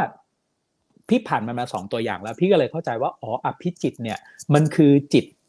อันกลมเกลียวกันอันหนึ่งมันมากกว่าคำกลมเกลียวมากกว่าความสามัคคีอะมันเหมือนว่าสมมติพี่อยากตั้งโกแบบนี้พี่อยากทำหนังสือเล่มแรกของชีวิตให้มันดี อยากอยากอยากจะอยากจะเพ้นทุกอย่างให้มันเป็นแบบพี่เลย แต่มันจะไม่มีทางขายดีเลยเว้ยถ้าพี่ไม่ฟังอีกคนหนึ่งอ่าอ่าแล้วเจ้าของสำนักพิมพ์เขาก็ทุ่มเทกับพี่ด้วยนะก็บอกอะพี่อ๋องจะทำปกอีปกอันนี้พี่บอกเฮ้ยปกติหนังสือ how to ปกมันก็ขาวๆเทคๆเนี่ยมันค่าดีไซน์มันจะหลักพันน่ะอีปกเนี้ยค่าดีไซน์หมื่นสอง พี่บอกพี่จะทำเพราะมันต้องเป็นแบบนี้เขาบอกอากูยอเขาก็ยอมอะลองมาอย่างเงี้ยแล้วผลลัพธ์ก็คือเฮ้ยปกสวยมาก ชอบมากประมาณแบบนั้น เออใช่ใช่มันเหมือนแบบทำเต็มที่ต่างคนต่างแล้วถอยออกมาเออเพื่อให้อีกคนหนึ่งมาเติมอย่างเงี้ย แล้วผลลัพธ์มันจะแบบผลลัพธ์มันจะกลายเป็นหนึ่งบวกหนึ่งเท่ากับสามเท่ากับสี่ได้ไอ้สิ่งเนี้ยคืออภิจิต มันจะไม่ใช่เป็นการบอกว่าเฮ้ยถ้าพูดถึงการทำงานนะ เมื่อก่อนพี่ก็แบบเฮ้ย กูมีวิชั่นมึงไปทางนี้น้องๆมาไปด้วยกันเดี๋ยวกูพาไปไอ้มึงก็ต้องเนี่ยเฮ้ยมึงเข้าใจว่าเฮ้ยมึงตรงนี้มันเราก็จะเกี้ยกล่อมถูกไหมสิ่งนี้ไม่ใช่อภิจิตมันจะก็จะเกี้ยกล่อมถือว่าใช้วิธีนู่นนี่นั่นเอออภิจิตคือแบบนี้อภิจิตคือแบบเฮ้ยเราจะไปทางนี้นะแล้วก็ถามทุกคนให้ทุกคนคิดว่าทางนี้เป็นไงมั่ง มันจะมีแบบเฮ้ยผมว่าตรงนี้ ผมว่าตรงนั้นผมมีบ้านของผมแบบนี้ผมอยากแล้วเราอาจจะเบี่ยงโกมานิดนึงเพื่อให้โกตัวเนี้ย เป็นโกที่ทุกคนเป็นแชร์โกจริงๆนะเราได้ยินคำว่าแชร์โกมาต้องนานแล้วถูกไหมแต่แชร์โกจริง ๆ ส่วนใหญ่มันมาจาก CEO Go และแชร์โกก็คือ convince to be a share go มันไม่ใช่แชร์โกจริง ๆ อะไรประมาณอย่างเงี้ย ทีนี้พอมันเป็นแชร์โกจริง ๆอะพี่พบว่าพลังมันเยอะกว่าอีโกเดี่ยวมากเลย พี่ทำมาแล้วสองแบบ พี่มีพลังคอนวินเยอะด้วย คอนวินน้องๆพวกกูจ่ายตังค์นี่พี่เป็นเจ้าของเงินคอนวินได้อยู่แล้ว แต่ก็พบว่าเออพอแบบ ถอยออกมาแล้วให้ทุกคนมาเติมโก แล้วเรายอมถอยโกเรามานิดนึงก็ได้วะเออมันอาจจะไม่ได้สูงเมื่อโกเนี้ยมันอาจจะไม่ได้สูงเมื่อเทียบกับโกเดิมของเรานะ แต่มันจะเป็นโกที่สูงที่สุดสำหรับทุกคนอืมประมาณแบบนั้นแล้วมันจะไอเนี้ยจะทรงพลังกว่ามากยั่งยืนกว่ามากพี่เลยแบบเฮ้ยคือคือที่พูดดีนะเหมือนเก่งเลยนะคือทำมาแค่สองตัวอย่างแต่เป็นสิ่งที่ว่าเฮ้ยสิ่งนี้มันเจ๋งว่ะเอออยากเรียนรู้อีกอยากทำอีกอยากจะแบบเออทำแบบไหนจะเกิดแบบนี้ได้อีกวะอะไรเงี้ยมันทำให้ มันทำให้วิธีทำงานกับทีมกับ partner กับกับกับลูกค้าเปลี่ยนไปหมดเลยเออแต่เดิมคือแบบมั่นใจวิธีพูดพี่มั่นใจไปงี้ไปงี้ต้องอย่างนี้พี่ปั๊บปั๊บปั๊บปั๊บผมคิดมาแล้วอะไรเงี้ย มันก็เอาใหม่ blend กันใหม่เออกลายเป็นกลายเป็น goal ใหม่ที่ดีสำดีที่สุดสำหรับทุกคน แต่อาจจะไม่ได้ดีสูงที่สุดสำหรับเรานะ แต่ maximize สำหรับทุกคนเออแล้วยั่งยืนอยู่กันได้ อืมครับ อันนี้เนี่ยอันนี้คืออภิจิตพูดสยาวเลยใช่ ฮะโอ้โหมีคำถามอะทีนี้ผมว่าเริ่มเข้มข้นแล้วว่าคำถามพวกนี้เจอคำถามจากคนแปดบรรทัดครึ่งมากคลาสสิกสุดๆ ได้ครับมาเลย เปลี่ยนแปลงตัวเองการทำงานทำงานให้นายความรับผิดชอบมากขึ้นกว่าเดิมใช่ไหมครับ ไม่ได้เลื่อนตำแหน่ง คุยกับนายยังไงดี คือการได้เลื่อนตำแหน่งเนี่ยมันต้องเป็นอย่างนี้การได้เลื่อนตำแหน่งถ้าพูดตามทฤษฎีเลยนะ ต้องมีสามอย่างประกอบกันสองหรือสามอย่างเนาะ สามอย่างประกอบกันอ่าอย่างแรกก็คือเมื่อตำแหน่งบนว่างอย่างที่สองก็คือเมื่อตำแหน่งล่างพร้อมอ่าอ่า อย่างที่สามคือเมื่อคุณมีผลงานอ่าคุณคุริฟายอะข้างบนว่างข้างล่างพร้อม หมายความว่า ถ้าข้างบนไม่ว่าง ต่อให้คุณพร้อมมันก็ขึ้นไม่ได้ใช่ไม่งั้น organizer structure organization structure มันก็มันก็พังหมดใช่ไหมสายบังคับบัญชาคอมมานด์ไลน์แม่งพังเออประมาณนี้ ข้างล่างพร้อมหมายความว่าไง ข้างล่างพร้อมหมายความว่า การที่จะปรับเลื่อนคุณมา คุณต้องไม่โล่งนะ ไม่ใช่พอปรับเลื่อนคุณมาแล้วข้างล่างคุณไม่มีใครทำขาลอยอย่างนี้ก็ไม่ได้เงี้ยตำแหน่งเออหนึ่งข้างบนว่างข้างล่างพร้อม และตัวที่สามก็คือคุณคุริฟายคุริฟายหมายความว่าคุณวุฒิภาวะดีนู่นนี่นั่นคือครบอะคุณครบคุณมีครบตามที่เขาต้องการอย่างเงี้ย พี่เพิ่งไปถาม ไปถามเอ่อเอ่อยังไงดี เพื่อนที่ทำงานเก่าแล้วกันเขาก็เป็นน่าจะเป็น GM อะไรประมาณอย่างนี้นะก็ถามว่าถามเล่นๆว่า พี่ลูกน้องที่ลูกน้องเด็กๆปั้นที่ฝากไว้ได้เป็นผู้จัดการฝ่ายหรือยังแซวเล่นๆถามฉันบอกยังยังยังยังบอกทำไมอะก็ถามมันยังพูดจาไม่ดีอยู่ อ่า มันยังพูดไม่เป็น พูดไม่เป็น เก่งแต่พูดไม่เป็น พูดจาไม่เป็น อย่างเงี้ยก็คือข้างบนว่างข้างล่างคุณก็พร้อมแล้วคุณยังไม่พร้อมอะ แต่แต่แบบคือคือพร้อมหมายความว่า คุณขึ้นมาลูกน้องก็มาแทนคุณได้อย่างเงี้ยเออมาเสริมกันก็ได้มันพร้อม แต่ตัวคุณอะยังไม่พร้อมคุณคุณสมบัติบางอย่างยังไม่เหมาะกับไอ้ตรงนั้นอะไรประมาณอย่างนี้นะโดยโดยทฤษฎีมันเป็นแบบนี้ โดยทฤษฎีมันเป็นแบบนี้ แต่ว่าโดยในทางปฏิบัติมันก็อาจจะมีหลาย ๆ สาเหตุนู่นนี่นั่นการเมืองอะไรอย่างเงี้ยนู่นนี่นั่นก็ได้ คือถ้าพร้อมอย่างนี้สามัญนะลอง ลองไปคุยกับหัวหน้าตรงๆเลย ก็ก็ต้องคุยตรงๆอะประมาณอย่างเงี้ยก็ต้องคุยตรงๆเออทำผลงานชิ้นหนึ่งเลือกจังหวะที่เขาดีใจ ที่เขากำลังดีใจนะเอออย่ารับปากตอนดีใจเลือกถามไม่ตอนดีใจนี่แหละแล้วก็ถามพี่ผมยังไงนะ อะไรอย่างเงี้ยแล้วก็สวนไปเลยเออประมาณนั้นนะก็เอาใจช่วยนะมันคุณนุชใช่ไหมคุณนุชคุณเปียนุชก็ก็ไม่ไม่ไม่ใช่คำถามที่ตอบได้ง่ายครับ แต่ว่าปูพื้นฐานทฤษฎีให้ก่อนว่าแบบเฮ้ยหลักการถ้าหลักการถูก อ่าถ้าถ้าหลักการไม่ถูกต้องดูก่อน ถ้าหลักการถูกก็ลองถามหัวหน้าเลยเลือกจังหวะที่เขาอารมณ์ดีดีใจอะไรประมาณอย่างนี้นะอ๋อ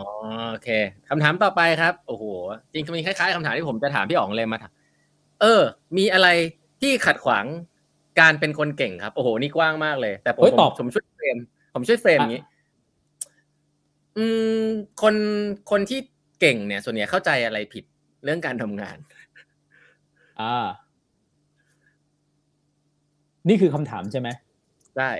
ตอบไม่ยากเลยคำถามนี้ ตอบไม่ยากเลย อะไรที่ขัดขวางคนที่เก่งก็คือความเก่งของคุณนั่นแหละ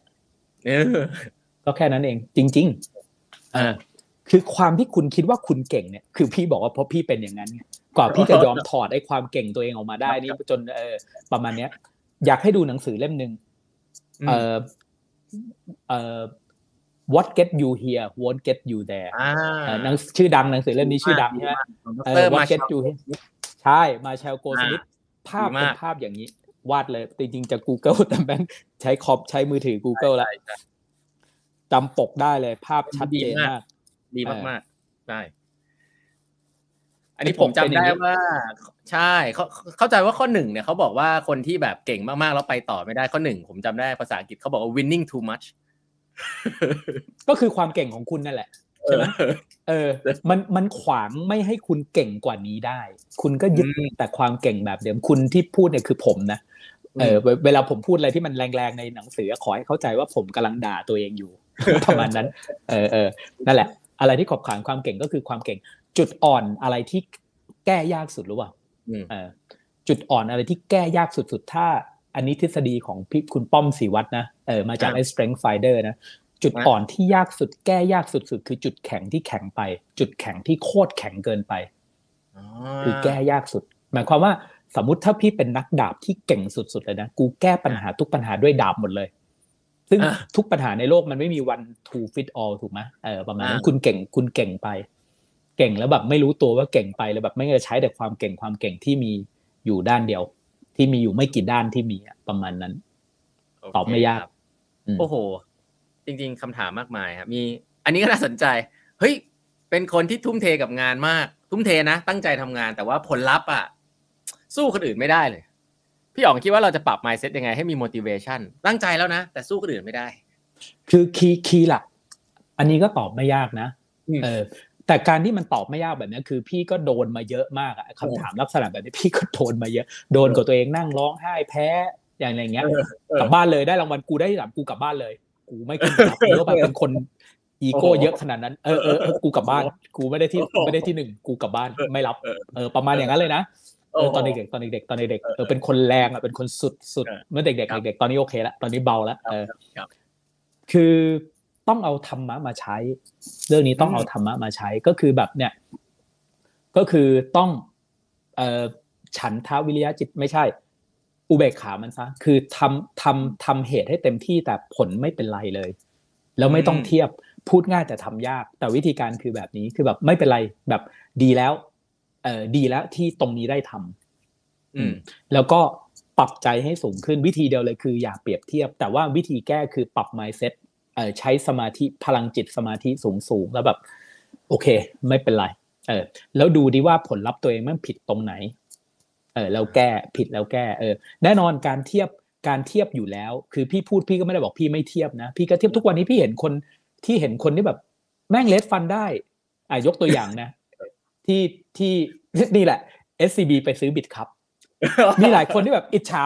แม่งแม่งเอ้ยกูแม่งอิจฉาแล้วแบบมานั่งอิจฉามืออิจฉาเขาเรื่องอะไรแม่งคนละไม่เกี่ยวอะไรกับมึงเลย ไม่ได้เป็นคู่แข่งไม่ได้เป็นอะไรเลยมันจะมีความรู้สึกอิจฉาถูกไหมมันเลี่ยงเลี่ยงการเทียบไม่ได้หรอกเลี่ยงการเทียบไม่ได้หรอก คือต่อให้คนอื่นไม่ไม่ใช่เพื่อนเราเขาได้ดีกว่าเรา มันก็อิจฉา ถึงต้องแบบมุทิตานะมุทิตาคือร่วมยินดีได้อย่างจริงใจ และไม่ทิ้งรอยไว้ที่ตัวเองประมาณนั้น key สำคัญก็คือแค่รู้ว่าเออเราเทียบอยู่นะ เดี๋ยวก็จะเริ่มแก้ได้เออกูเทียบอยู่นะรับทราบ รู้เขาอันนี้คือตัวรู้ รับทราบแล้วก็ต้องแบบทำใจเข้มแข็งกว่าเดิมนอนพักผ่อนแล้วก็ตื่นมาแบบเฮ้ยไม่เป็นไรพรุ่งนี้เอาใหม่พรุ่งนี้เอาใหม่ ไม่มีอะไรผิดประมาณนั้น รู้ไหม the เอ่อเอ่อมีทั้งงานวิจัยมีทั้งผลลัพธ์นะถ้าเขาบอกว่า ถ้าเขาบอกว่าเอ่อ key success factor ของค้าปลีกคือ location ใช่ไหม key success factor ของ business คืออะไร อืม มี research ตอบเลยคือเวลา มี research มีมี research ใน YouTube เลย อ่า มันเขียนใน TED Talk เลย จากเป็น venture capital อันหนึ่งจากที่เขาลองทำมานู่นนี่นู่นนี่เขาบอกเลยมี five critical things the most difficult the most impact one is time อืมบางทีเราทำเต็มที่แต่มันไม่ใช่เวลาของเราอะ มันก็ก็ประมาณนั้น บางทีมันก็แค่เป็นเวลาของเพื่อน เออประมาณนั้นคือทุกอย่างอาจจะมีเรื่องโชคเรื่องอะไรด้วย ก็อาจจะไม่ใช่ผิดที่เราสัทีเดียว ใช่ใช่ใช่ใช่ใช่มี something we cannot control อืมครับโอ้โห มีคำถามดีๆเยอะมาก อันนี้คำถามดีดีตอบตอบสนุกดีสนุกดีพี่ชอบตอบมากเลยฮะอันนี้เลือก เลือกระหว่างคนเก่งกับคนดีโปรโมทคนไหนดีฮะ แล้วแต่ว่าแล้วแต่ว่าคุณจะใช้งานเขาไปทำอะไร อ่า แล้วแต่ว่าคุณจะใช้งานเขาไปทำอะไร ถ้าคุณจะใช้ เลือกให้เหมาะกับสิ่งที่คุณอยากโปรโมทเหมาะงานใช่เออบางทีคนดีพาโกไปไม่ได้ก็เนาะก็ไม่ใช่เออบางทีคนเก่งเออแต่ไม่ดีแต่เขาเหมาะกับเรื่องตรงเนี้ยก็ต้องอย่างนั้นก็ต้องมาวางว่าเขาจะไม่ดีได้ยังไง ประมาณแบบนี้แล้วแต่คำตอบคือแล้วแต่ต้องพิจารณาคอนเทกต์ด้วย ว่าเป้า KPI ตอนโปรโมทจะต้องเลือกใครต้องแม่น อืมอืมครับ อันนี้ผมถามครับ มีคนถามผมเยอะมากเลยเรื่องพนักงานประจำเนี่ยแปดบรรทัดครึ่งเนี่ยส่วนใหญ่เป็นคนตั้งใจทำงานผมบอกพี่อ๋องแล้วตั้งใจทำงานเนี่ยส่วนใหญ่จะมีปัญหาอันหนึ่งคือ คือจะไม่ถูกกับหัวหน้า ไม่รู้ทำไมคนตั้งใจทำงานนี่แม่งไม่ค่อยเข้ากับหัวหน้าเลยก็จริงพี่พี่ก็เป็นอย่างนั้น เข้ากันในหัวหน้าตายหมดอะไรประมาณอย่างนั้นพี่อ๋องเห็นแล้วพี่อ๋องเห็นปัญหาอะไรครับ เวลาเห็นปัญหาแบบนี้มันมันมันมันแก้ยังไงโหแก้ไงนี่ตอบยากนะอันนี้เพราะว่า พี่ก็ประสบปัญหาแบบนั้นเหมือนกัน เวลาเจอหัวหน้าที่แบบตามเราไม่ทันอะไรอย่างเงี้ย มันก็จะมีความนิดนึงหัวหน้าพี่ทุกคนก็จะแบบที่อยู่กันได้นานๆก็คือต้องต้องอีกสองสำคัญประมาณอย่างเงี้ยนะสองสำคัญถึงจะแบบอะไรอย่างนี้ได้อะไรอย่างเงี้ยนะเออประมาณอย่างนั้น พี่ก็แก้ยังไงเหรอว่าไม่มีคำแนะนำอะไรดีๆ นอกจากพยายามเปลี่ยนนายก็นอกจากพยายามเปลี่ยนนายให้แบบเออประมาณอย่างนั้น เปลี่ยนนายให้แบบ อืม เพราะบางทีอย่างที่บอกไงเออการได้นายที่ดีเป็นลาบอันประเสริฐจริงๆนะเออ ประมาณแบบนั้นเออบางทีแบบถ้านายไม่ไหวอะไรอย่างเงี้ยเออมันก็ต้อง อืม แต่มันมันมันขึ้นกับโกของคุณด้วยนะหมายความว่า คือถ้าโกคุณอยากก้าวหน้า คุณคุณต้องเลือกงานให้ตรงกับโกของชีวิตคุณอะอืมเอออยากก้าวหน้าก็ต้องเลือกงานที่นายที่แบบบ้าพลังวิ่งไปด้วยกัน แต่ถ้าอยากได้ความสงบในชีวิตความมั่นคงในครอบครัว ก็เลือกนายอีกประเภทหนึ่งอะไรประมาณนั้นครับไอ้ถ้าถ้าเปลี่ยนมุมบ้าง มีหัวหน้าเยอะมากเลย ลูกน้องเนี่ย ไม่ได้ดั่งใจเลย ทำงานแล้วไม่ได้ดั่งใจปกติพี่พี่อ๋องเวลาเจอปัญหาแบบเนี้ยแวบแรกเลยเฮ้ยแม่งไม่ได้ดั่งใจว่ะทำไง ก็ ถ้าเป็นเด็กก็ไล่ออกเลยอะหมายถึงเมื่อก่อนตอนเด็กนะเมื่อตอนสมัยเด็กๆนะก็ไม่ยากก็แบบ เออ พี่เคยเอาเอาแบบเร็วสุดเร็วสุดเลยนะเดือนเดียวเอาเอาแบบเด็ก ๆ อันนั้นคืออายุสามสิบทำงานไม่เป็นแต่แบบพลังสูงมาก คือแบบบ้าพลังว่ากูอยากสำเร็จมากอะไรเงี้ย ก็เคยเคยพูดคำนี้เลยนะเรียกไป HR เลย แล้วก็แบบอะเนี่ย HR มาแล้ว ตอนตอนนั้นทำงานบริษัทใหญ่ HR มาแล้ว เดี๋ยวทำสามอย่างนะเจี๊ยบชื่อเจี๊ยบเออเออ คุยกับเออหนึ่งคุยกับ HR เรียบร้อยสองไปลาเพื่อนสามผู้นี้มึงไม่ต้องมาทำงานแล้วพี่ไปแล้วนะพี่พี่นกฝากด้วย แล้วก็ออกเลยแล้วก็เดินออกมาเลยประมาณนี้นี่คือแบบไม่ไหวแล้วอย่างนี้นะอันนี้คือเวอร์ชั่นสุดขั้นสุดที่ทำแต่ว่าพอโตแล้วอะพอโตแล้วอะพี่ชอบพี่จะเริ่มจากคำนี้ก่อนก็คือ assume positive attention เริ่มจากคำนี้ก่อนพอโตแล้วนะ ก็คือให้ assume ว่าเขามีเจตนาดี ที่จะทำอาจจะพลาดพูดแต่เจตนาเขาดีไว้ก่อนแล้วมาถามว่าเกิดอะไรขึ้น แล้วมาถามว่าเกิดอะไรขึ้น อ่า แน่นอนถ้ามามันก็ไล่หลายสาเหตุใช่ไหมไม่ได้ดั่งใจ ไม่ได้ดั่งใจไม่ได้ดั่งใจอะไรเงี้ย แล้วพี่เป็น พี่ก็มีข้อเสียเป็นหัวหน้าใจร้อน คือเออแบบเออไม่ตอบนิดนึงแบบหรือบางทีเราผิดเองแม่งไม่ได้ดั่งใจก็จะปี๊ดขึ้นแล้วอะไรเงี้ยก็ไม่ค่อยดีเท่าไหร่หรอกนะประมาณนี้แต่จะไปพยายาม assume positive attention ว่าเขาน่าจะดีก่อน แต่ถ้ายังซ้ำเรื่อยๆ ซ้ำเรื่อยๆ ก็จะเริ่มอันที่สองก็จะเริ่มแบบ rotate ว่าเฮ้ยหรือเราใช้คนผิดงานอะเริ่ม rotate แล้วโ rotate ก็ยังผิดเหมือนเดิม เช่น ยังผิดแบบเลอะเลอะเหมือนเดิม ไม่ละเอียดเหมือนเดิมเอออย่างเงี้ยอย่างยกตัวอย่างเช่นเออมีน้องคนนึงจบแบบค่อนข้างแบบเรื่อง management มาแต่เสือกเป็นคนไม่ละเอียด วาง flow ไม่ละเอียด ทำงานไม่ละเอียดอย่างเงี้ยไม่ได้เออถ้า marketing มันโอเคระดับหนึ่งนะนักแสดงและระดับหนึ่งแต่ engineer อย่างเงี้ยมึงไม่ละเอียดไม่ได้เออมันต้องละเอียดมันต้องเป๊ะมันต้องแม่นแต่แบบเออพอ rotate ไปแล้วก็ไม่รอดเอออันนี้อาจจะต้องอาจจะต้องโบกมือบายบายกัน ประมาณอย่างนั้นนะเออเออโรเตทแล้ว motivate แล้วลองดูดิว่าคือคุยว่าปัญหามันเกิดที่อะไรอะแล้วลองให้แก้ก่อนลองขยับลองดูลองนั่นก่อน คือถ้าไม่ไหวจริงก็ต้องต้องลากัน เพราะว่า เออคำถามที่ตามมาของหัวหน้าที่สองก็คือแบบเอ่อคำถามที่สองที่ลูกหัวหน้าปวดตับเลยนะ ไม่ไม่ค่อยกล้ากล้าทำก็คือแบบ ไม่กล้าเอาน้องออกเพราะสงสาร อืมเออไม่ดีไม่กล้าเอาน้องออกเพราะสงสารพี่ตอบง่ายเลยคือแบบพี่จะไม่สงสารแบบนั้นเลย พี่จะสงสารคนที่ต้องทำงานกับเขามากกว่าอืมเออพี่ก็จะยอมแบบกูรับบทร้ายเองมา ประมาณอย่างนั้นอืมก็ก็ไอ้นี่เลยเพราะว่า ไม่ไม่มีอะไรทำให้ลูกน้องเสียกำลังใจได้มากเท่าคือ เราไม่ได้ปรับเนี่ย เราเราไม่ได้ปรับเงินเดือนเนี่ยยังไม่ค่อยเท่าไหร่นะเออถ้าเพื่อนก็ไม่ได้ปรับเหมือนกันอืมเออแต่ถ้าสิ่งสองสิ่ง อันนี้ก็น่าจะมาจากรีเสิร์ชนะ ถ้าจำไม่ผิดสองสิ่งที่ทำให้คนดีคนเก่งเสียกำลังใจได้มากที่สุดคือเห็นคนชั่วถูกโปรโมทกับเห็นคนดีถูกเห็นคนดีถูกรังแกถูกปะแล้วเห็นแบบไอ้นี่แม่งแบบอะไรของมึงวะแล้วแม่งโตขึ้นมาเงี้ยแบบโอ้โหเออเออ บางทีแม่งยิ่งกว่าเราไม่ได้โปรโมทอีกนะเออเราไม่ได้โปรโมทแล้วเพื่อนไม่ได้โปรโมทอันนี้ก็เข้าใจได้อะไรอย่างนั้นได้หรือประมาณนี้หรือไอ้คนนี้แม่งดีแต่แม่งโหถูกเอาเปรียบถูกรังแกอย่างนี้แม่งก็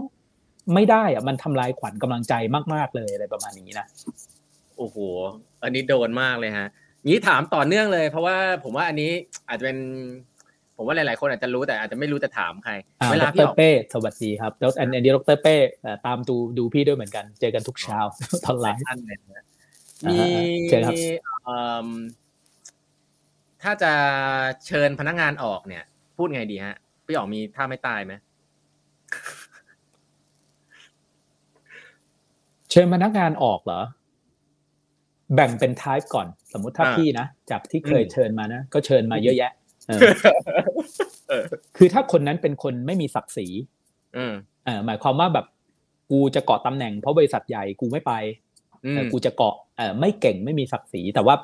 กูต้องเกาะอะเอออย่างเงี้ยเออไอ้นี่ก็จะไม่ไอ้นี่ก็จะลำบากหน่อย ก็จะต้องใช้หลายท่าหน่อย อาจจะต้องมีท่านู้นท่านี้ท่ากดดันท่าใบเตือนท่า whatever ท่าย้ายไปอยู่ภูอะไรนะถิ่นฐานกันดานอะไรประมาณอย่างเงี้ยมันมีหลายท่าถิ่นฐานกันดานคือแบบ บริษัทสั่งย้ายไปอยู่นู่นอ่าถ้าไม่ย้ายก็ออกประมาณอย่างนั้นใช่ไหมเออเออก็แต่ถ้าคนนั้นมีศักดิ์ศรี เราไม่ได้ เราไม่ได้ก็จะเริ่มคุยกันตรงๆ สุดท้ายคนมีศักดิ์ศรีเนี่ย มันจะจบตรงที่ด่าแรงๆ อืมเออด่าแบบอะไรของมึงเนี่ยนู่นนี่นั่นเออตั้งแต่ไล่เกียร์ขึ้นไปเลยนะอืมคือคืออืมโทษอาจจะไม่ใช่ด่าแรงๆก็ได้ แต่หมายความว่าทำลายศักดิ์ศรีเขาอะอืมเออด้วยวิธีอะไรก็ได้อะจะอาจจะคำพูดแรงๆคำพูดเหยียดอะไรเงี้ยเดี๋ยวเขาก็ไปเอง นี่แบบอืมคุยแบบไม่เซ็นเซอร์เลยนะเนี่ยนี่อึ้งอึ้งๆอยู่ โอ้โหโอ้โหซึ่งซึ่งก็ก็ก็คือถ้าเขาไม่ออกไงแล้วเราแล้วเราแบบเออเราเราต้องให้เขาออกเพราะมันไม่ได้อะมันมันตังเราอะเออคุม budget อยู่อย่างเงี้ยเออประมาณอย่างนั้นอืมอันอันอันนี้พี่พูดแบบเคสสุดโต่งเลยนะเคสที่แบบสุดโต่ไม่งมันไอ้ไอ้เทคนิคเทคนิคระหว่างระหว่างทางที่แบบให้ HR คุยหนึ่งสองสามพี่ว่ามันหาได้ทั่วไป อย่างนั้นอะเออมัน Google หาก็มีคำแนะนำเอออันนี้คือแบบ วิธีจริง ๆ เลยที่ใช้แบบยังไงกูใช้มาหมดแล้วมึงก็ไม่ไม่ไปยังอยู่เออใช่ไหมก็เคสอย่างนี้แหละเออก็คือบี้ศักดิ์ศรีเขาเออมแล้ว อะอันนี้มีคำถามเพิ่มเติมอะคุณเบิ้ลคุณเบิ้ลถามอ่าอะคุณเบิ้ลสวัสดีครับคุณเบิ้ลเมเนจลูกน้องระดับทีมลีดทั้งคู่ เก่งทั้งคู่เลยแต่มีปัญหาทำงานร่วมกันทำไงดีฮะโอ้โห แต่ละคำถามนี่โคตรยากเลยว่ะไอ้ไอ้คำถามเนี้ยยากคำถามเออคำคำถามเมื่อกี้ก็แบบแบบนามธรรมเมื่อกี้แล้วตอบง่ายคำถามเนี้ยค่อนข้างยาก เดี๋ยวนะ ก็สุดท้ายผมก็คิดว่าแบบถ้าเป็นผมเจอทิ t u เ t ชันนี้นะผมก็จะบอกว่า มันก็ต้องให้มันทำงานแยกกันอะ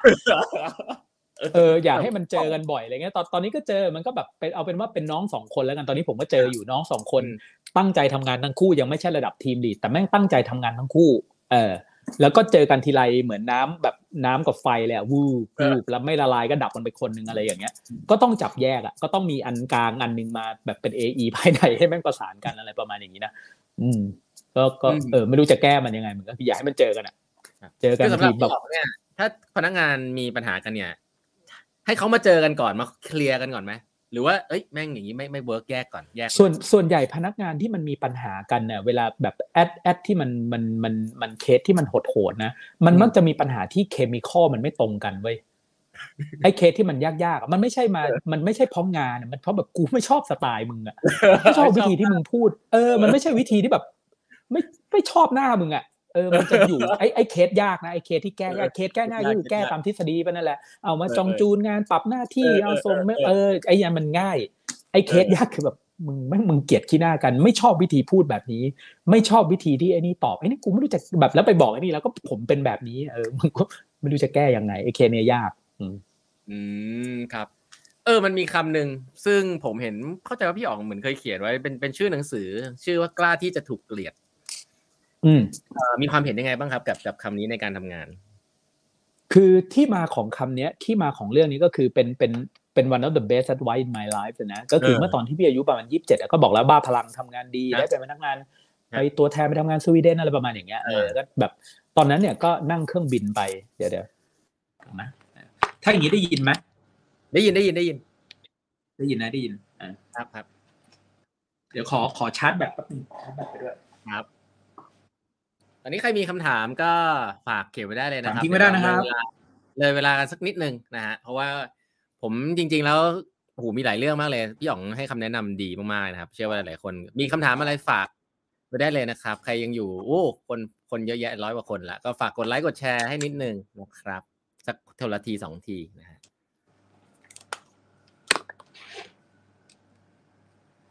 โอเคขอบคุณนะครับ ครับ โอเคแล้วอะ กลับมาแล้วครับ โอเคได้ยินไหมครับาละโอเคได้ยินก็คือนะกรัล้าบที่เดี๋ยวขออนุญาตขยถอดเคสด้วยนะกล้าที่จะถูกเกลียดมันมาจาก มันมาจากตอนที่ไปทำงานที่สวีเดนอ่าแล้วก็ครับไปคุยกับซีอของประเทศจีน เป็นเป็นบริษัท MNC ยักษ์อ่าแล้วไปคุยกับซีออ่าประเทศจีน แล้วก็ปัญพอยก็คือพี่อะบ้าพลังทำงานมาก แล้วก็แบบอืม คือคือ relation กับเพื่อนก็ไม่ค่อยสนเพื่อนร่วมงานก็ไม่ค่อยสนเท่าไหร่กูจะทำงานเนอะไหมเออเออถ้าต้องเลือก relation กับพี่จะเลือกแบบงานก่อนเลยอย่างเงี้ยก็ไม่ค่อยถูกเท่าไหร่หรอก พี่ก็ไม่ได้ถูก grooming มาดีเท่าไหร่หรอกตอนเด็กๆเนอะไหมตอนเมื่อ 20 ปีก่อนมันไม่ได้มีเทรนนง training ดีๆอะไรกันขนาดนี้อะไรอย่างเงี้ยเออประมาณนั้นเออเออเออก็จะมีความรู้สึกว่าแบบเฮ้ยทำไมพี่เรื่องงานมันแบบเหมือนเขาไม่ค่อยโอเค ไม่ค่อยรักเราวะแบบไปเที่ยวไหนไม่ค่อยชวนเราไปอะไรประมาณอย่างเงี้ยนะเออแล้วก็พี่พี่ก็ไปคุยกับพี่วันหนึ่งก็ไปคุยในบาร์เลยนะในบาร์บาร์ในวังของของสวีเดนอะไรเงี้ยเป็นงานหรูอะไรเงี้ย ก็ไปคุยกับ CEO นั่งในบาร์กันก็กล้าพูดก็บอกว่าเฮ้ย I มีปัญหากับเพื่อนร่วมงานว่ะเออมันมีวิธี compromise อย่างไรได้บ้างไหมอะไรประมาณอย่างนี้นะ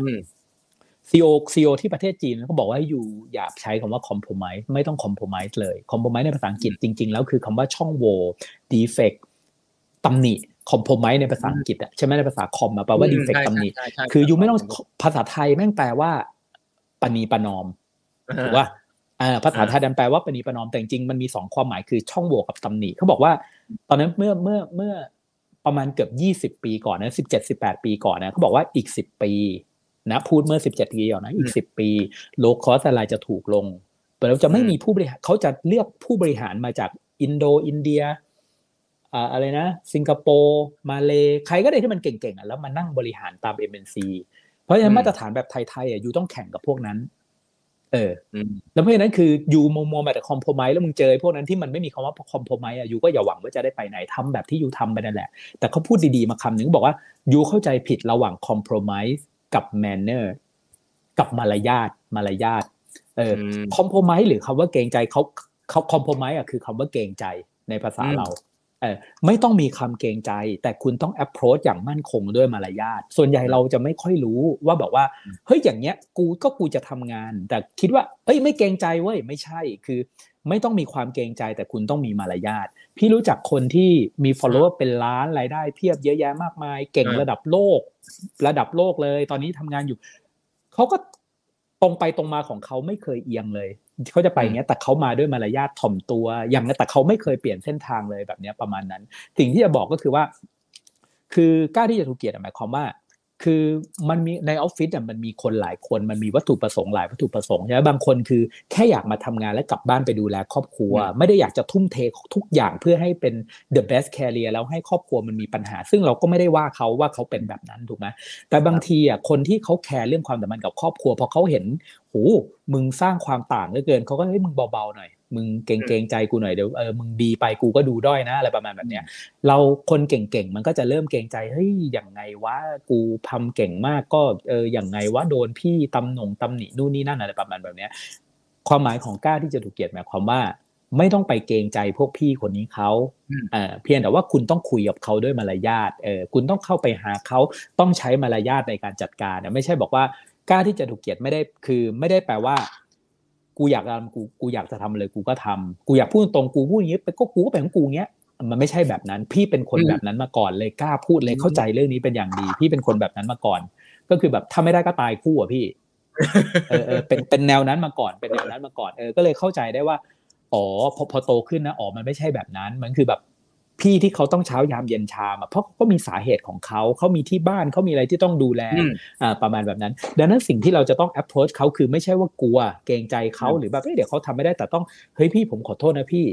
approach ด้วยมารยาท approach ด้วยมารยาทประมาณนั้นเออไม่ใช่คือตอนบทความนี้ออกไปเนี่ยบทความนี้คือพี่เขียนมา 400 บทความนะมีแค่บทความนี้บทความเดียวที่โดนดราม่าไม่เคยโดนดราม่าเลยแล้วถ้าคนอ่านก็จะพบว่าหนังสือเล่มนี้แม่งด่าแรงนะ ด่าด่าด่าได้เจ็บอะแต่ไม่ไม่หยาบแต่เจ็บแบบหลายคนก็พูดว่ามันด่าเจ็บขนาดนี้ว่าอะไรประมาณนี้เออใช่ไหมใช่ไหมแต่ไม่มีใครเคยดราม่ากับบทความพี่เลย มีมีอันกล้าที่จะถูกเกียดอันเดียวที่โดน พี่ตอนแรกกูตัดบทความนี้ทิ้งดีไหมแต่ก็คนแชร์กันหกเจ็ดพันอะไรประมาณแบบนี้นะสี่พันเออแล้วก็มีคนแคป เอาไปด่าในพันทิปต่อด้วยนะแต่แต่แต่แต่เมื่อปีที่แล้วอะคนที่ไปแคปอะ เขาก็มาแซะพี่ในคอมเมนต์ว่าเดี๋ยวนี้ทำพูดดีเลยนะนิ่มเลยนะ เคยจำได้บอกว่าเคยเขียนบทความนี้เอาไว้ อันไหนล่ะครับเขาก็ไปแคปมาให้ดูไว้ว่าผมเห็นคุณไม่ตอบผมผมก็เลยแคปในพันพี่พี่ไม่ได้บล็อกนะ เห็นคุณไม่ตอบผมผมก็เลยไปแคปชวนเพื่อนมาคุยแล้วมันจะชวนดราม่าไปพันทิปบ๊อบโอขอโทษครับตอนนั้นผมอาจจะพูดแรงไปหน่อยขอโทษนะ ตอนนี้มันก็เลยเป็นเพื่อนกันโอเคละเออประมาณ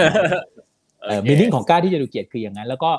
เอออยากอยากจะเตือนไว้นิดนึงก็คือว่าใครอ่านบทความเนี้ย นะครับ อย่าได้เอามันไปทิมแทงคนอื่นทิมแทงคนอื่นหมายความว่า ตอนนั้นมีก็มีดราบ้าแบบนี้แชร์เลย นี่ไงเห็นไหมพี่คนนี้เขายังบอกเลยว่า สิ่งที่กูทำมาถูก ไม่ใช่ มันไม่ได้หมายความว่าแบบนั้น คุณใช้มันผิดทาง คุณใช้มันผิดทางเอออย่างที่บอกเนาะเราสามมารยาทอ่ามีมารยาทนะครับอ่ามีอันนี้อันนี้ลิงก์กับ หลาย ๆ หลาย ๆ คนก็จะคนบ้างานจะเจออย่างนี้เฮ้ยเราจะทำงานกับคนที่แบบคิดอย่างเดียวแต่ไม่ปฏิบัติอย่างไรดี ในองค์กรเนี่ยโอ้จะโหมีเยอะปวดตับมากอันนี้ก็เป็นหนึ่งในปัญหาที่ปวดตับเออก็ต้องเออก็ต้องแยกโปรเจกต์กับเขาไปอะคนคนคนประเภทอย่างเงี้ย คนประเภทอย่างนี้นะมีแต่ความคิดนะ คนประเภทอย่างเงี้ยเออจะมีจุดร่วมกันอย่างหนึ่งคืออมเป็นลิ้นทูตเป็นผู้มีลิ้นทูตลิ้นทูตก็คือส่งเข้าไปเคลียร์ conflict ส่งเข้าไปเคลียร์การเมือง ส่งเข้าไป meeting เจาะแจ๊ะเจาะแจ๊ะประจบนาย อืมอ่าถ้าแบบด้าน dark side นิดนึงนะส่งเข้าไปเป็นหนังหน้าไฟอ่าเวลามีอะไรร้อนๆเนี่ยส่งไอ้นี่ไปอืมอ่าอ่าบางทีแบบเฮ้ยชอบนู่นนี่นู่นนี่อะไรแต่แต่คนพวกนี้ส่วนใหญ่ก็จะไวต่ออุณหภูมินิดนึงนะประมาณอย่างนั้น แต่คนกลุ่มเนี้ยส่วนใหญ่ก็จะแบบพูดเยอะๆความคิดเยอะๆเยอะๆจะจะเป็นลิ้นทูตพูดเกลี้ยกล่อมเก่งเล่าเก่งโน้มน้าวเก่งอะไรประมาณนี้ อาจจะลงมือปฏิบัติไม่เก่งเออจริงๆพวกนี้ก็ไม่ได้คิดเก่งหรอกอืมพวกคิดเก่งมันจะไม่พูดเยอะพวกคิดเก่งมันจะแบบ มันจะสละตะก่อนใช่ไหมก่อนจะพูดอะไรออกมาอันนี้คือแบบเออพวกเนี้ยเดาว่าน่าจะเป็นแบบเอ่อจากประสบการณ์ของพี่นะที่เจอมานะก็คือลิ้นทูดพูดเก่งพูดดี ฟังดูดีเออออแต่ว่าเออไม่ได้ลงมือทำนาโต้นาโต้อ่าใช่ไหม no action talk only ประมาณอ่านั้นอ่าก็ต้องไว้ให้ถูกที่นาโต้นาโต้นาโต้อ๋อโอเค ก็ต้อง ถ้าเกิดว่าเป็นลูกน้องก็คงเป็นอย่างนั้น แล้วถ้าเป็นเพื่อนร่วมงานทำไงพี่ แต่ละคำถามนี้ก็โคตรยากเลยก็จะเจอทีมเดียวกันก็มันก็แก้ปัญหาเดียวกันที่เรามักอันนี้อะตอบได้ก็ทั่วๆไปอะก็คือแบบแม่งไอ้นี่แมันกูไม่ใส่ชื่อมันในรายงานดีไหมเนี่ยอะไรประมาณอย่างเงี้ย เออ ก็เจอจริง ๆว่ะมันก็เจอจริงๆก็ อันนี้อันนี้ก็คงตอบได้เหมือนทุกคนไปนั่นแหละเออถ้าเพื่อนร่วมงานนะไม่รู้จะแก้มันยังไงเออเออพูดอยู่นั่นแหละเออบอกนายบ้างอะไรอย่างเงี้ยอันนี้ตอบได้เหมือนทุกคน ครับทีนี้เราเราอยากจะ shift เรื่องมาถึงเรื่องอื่น ๆนะครับ พี่อ๋องว่าเมื่อในเชิงการทำงานเนี่ย passion สำคัญขนาดไหนครับ มีคนสงสัยเรื่องนี้เยอะมาก passion สำคัญขนาดไหน เอาเป็นว่าขึ้นกับว่าคุณ goal ของคุณคืออะไรอืมเออถ้า goal ของคุณอยากอยากมั่นคง passion ไหนจะไม่ต้องนิดไม่นิดเยอะอืมอ่าความมั่นคงไม่นิดเยอะอืมเออแต่ถ้าคุณอยากประสบความสำเร็จแบบแรงๆ มีฝันอันใหญ่ที่อยากจะ achieve ไว้อืมแพชชั่นก็สำคัญมาก แพชชั่นก็อืมสำคัญมาก แต่สิ่งที่สำคัญกว่านั้นคือ มาจูนกันก่อนว่า passion คืออะไรอ่าคืออะไรเออ pat what is a passion passion คืออะไรอืมสำหรับพี่นะ passion จะเห็นตอนสองจุดครับอ่า passion เนี่ยเนื้อ passion จริง ๆ เนี่ย ไม่ได้เห็นตอนเริ่ม อืม อืมไอเห็นตอนเริ่มส่วนใหญ่เป็น passion ปลอม อืม เพราะเราไม่รู้นี่แล้วความอยากกับ passion มันคืออะไรวะก็อยากอืมเยอะแยะไปหมดอะใครฟังก็ เออฟังเรื่องนี้เอ้ยก็อยากเรื่องนู้นก็อยากเรื่องนั้นก็อยากเรื่องนี้ก็อยากไออย่างนี้เรียก passion หรือเปล่าใช่ไหมอืมเอา DeFi มากูก็ passion DeFi เอา GameFi กูก็ไปอีก NFT กูก็อ่า passion เหมือนกันอะไรอย่างเงี้ยเอออ่าอ่าอ่า passion จริง ๆ พี่พบว่าเนื้อแท้ของ passion passion จริงอันนี้นิยามของพี่คนเดียวนะครับ passion ของแท้จะเห็นตอนใกล้เลิก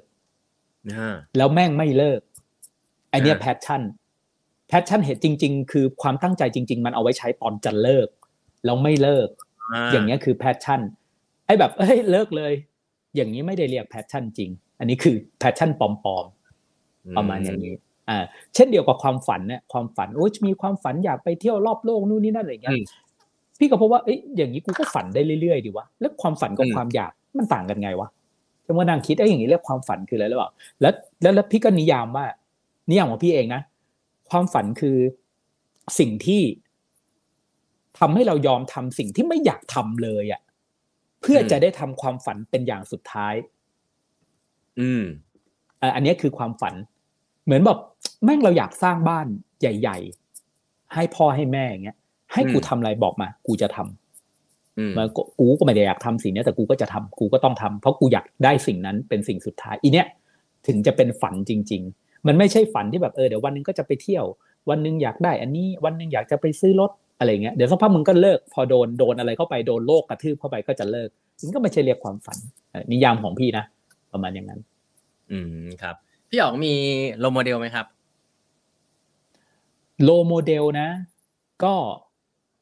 เอาเอาเป็นสมัยก่อนแล้วกันเนาะสมัยอ่าก่อนแล้วกันสมัยนี้ยังยังกำลังหาอยู่หมายความว่า พอสี่สิบขึ้นเนี่ยก็พยายามหาอีกอันหนึ่งหาอีกแบบหนึ่งแต่ถ้าเมื่อก่อนเนี้ยพี่ยกให้เดวิดเบคแฮมกับพวกตระกูลโรนัลโดอะโอ้โห คนละวงการเลยนะพี่ไม่ใช่นักคธุนรละวกิจงการเออไม่ใช่ไม่ก็คือชอบในความอุตสาหะของเขาอย่างนั้นดีกว่า ชอบในความอุตสาหะของเขาด้วยอย่างเช่นครับเดวิดเบคแฮมตอนนั้นอ่านแล้วก็อินมากเลยนะคือแบบอืมเออเดวิดเบคแฮมเนี่ยไม่ใช่นักกีฬาพรสวรรค์ แต่มันซ้อมเตะดึกที่สุดไกลที่สุดนานที่สุดเออที่เขาทำให้เขาเป็นอย่างวันนี้ได้นะเออแต่อย่างวันนั้นแล้วก็ตอนนี้เด็กแค่มันไม่ไม่ใช่ดังเนี่ยตอนนี้เด็กแค่ไม่ได้ดัง แต่ตอนสมัยพวกเรา ทำงานอายุสามสิบเขาดังโคตรดังใช่ไหมเออแล้วก็อันนึงที่พี่ชอบมากมันเกี่ยวกับเดวิดเบคแฮมนะ ก็คือตอนนั้นเนี่ยเขาเหมือนถูกซื้อตัวไปเรียบร้อยมั้งจากเรอัลมาดริดเรอัลมาดริดหรือถ้าชื่อสโมสรผิดก็ขอโทษนะเขาถูกซื้อไปในทีมเมกาเออลีกลีกเมกาซื้อเขาไปเออแล้วก็พอซื้อไปปุ๊บจบสัญญาปุ๊บโค้ชก็บอกว่ามึงไม่ต้องมาซ้อมแล้วมึงปันใจไปแล้วนี่มึงสิ้นสุดสัญญาแล้วมึงก็เนี่ยไปดีกว่าที่อเมริกาแล้วนี่ลีกใหญ่กว่านู่นนี่นั่นนะเออใช่ไหม แต่ปรากฏว่าขณะที่สัญญาจะหมดสัญญาจากจากสโมสรเดิมที่ยุโรปอะเดวิดเบคแฮมซ้อมเหมือนเดิมทุกประการ มาสนามซ้อมดังไม่ดังไม่เคยแบบมีสัญญาสิ้นสุดนี้มาก่อนเหมือนลาออกไปแล้ว รู้ว่าจะลาออกในอีกเดือนหนึ่งแต่ ยังทำงานเต็มที่เหมือนยังอยู่อย่างเงี้ยจนกระทั่งโค้ชแม่งต้องยอมใจให้เขามาเล่นตัวจริง แล้วก็บอกว่าเดวิดเบคแฮมมีวินัยดังเดิมไม่เคยเปลี่ยนไปเลย แล้วก็เขาก็ต้องยอมให้เออยอมว่ะด้วยวินัยขนาดนี้กูก็ยอมมึงเล่นตัวจริงก็ได้ประมาณอย่างเงี้ยเอออย่างเงี้ยอย่างเงี้ยเป็นอันเนี้ยเป็น role model คือแบบเออ ไม่มีใครเห็นแต่เราเห็นอันนี้เป็น role model ของพี่นะไม่มีใครเห็นเมื่อเมื่อเมื่อตอนอายุ under 30 30แบบ มันต้องทำงานแบบเนี้ย คือไม่มีใครเห็น แต่เราเห็นเออแต่ตัวเราเห็นวินัยมีเป็นของเราเอง อืมประมาณแบบนั้นแต่ตอนโตนี่ตอนอายุสี่สิบขึ้นนี่ยังหาอยู่เลย ยังหาว่าเอ๊ะมันต้องเป็นแบบไหนเนาะเออมันต้องอย่างไงมันถึง balance ได้ มันถึงแบบเออไม่ใช่แบบเรามุ่งไปคนเดียว มันถึงมีอภิจิตมันอันนี้ก็ตอนนี้ตอนโตนี่กำลังหาอยู่ อืมครับ ตอนนี้พี่อ๋องโฟกัส กับเรื่องนอกจากเรื่องธุรกิจแล้วมีเอ่อสนใจศึกษาเรื่องอะไรบ้างอะครับ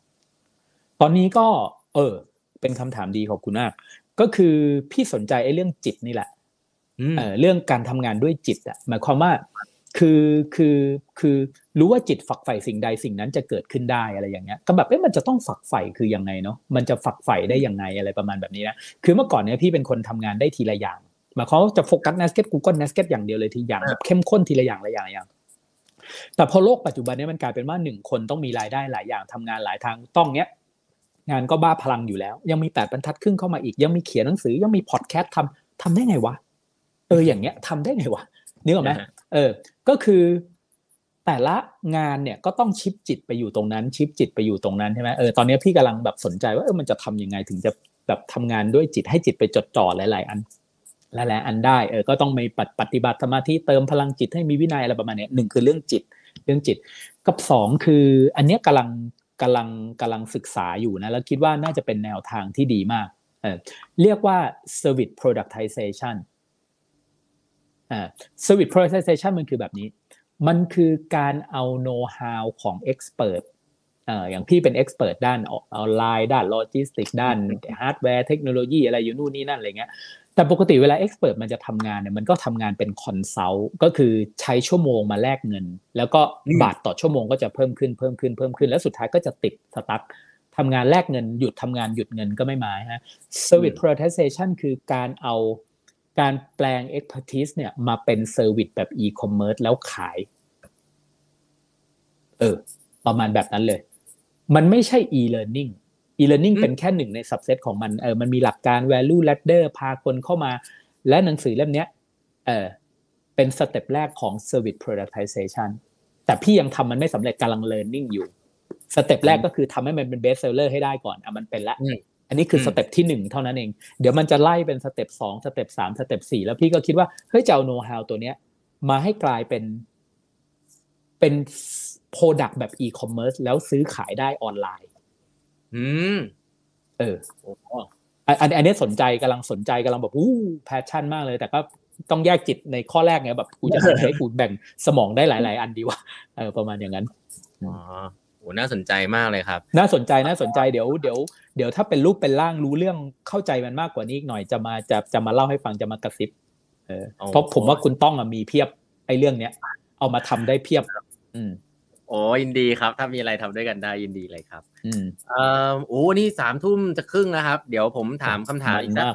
โอ้โหจริงๆอยากได้ได้อีกหลายเรื่องนะฮะจริงเราคุยกันได้อีกหลายตอน ตอนนี้เนี่ยอยากอยากจะถามอันนึงมีมีอะไรที่อยากจะกลับไปเปลี่ยนแปลงไหมครับ ตอนแบบทำงานมาเยอะขนาดนี้ตะกี้พี่บอกสี่สิบห้าแล้วมีมีเรื่องอะไรที่เคยทำแล้วแบบเสียใจแล้วคิดว่าไม่ควรทเยอะแยะมากมาย เยอะแยะมากมาย เช่นขายบิตคอยไปตอนแม่งหลักหมื่น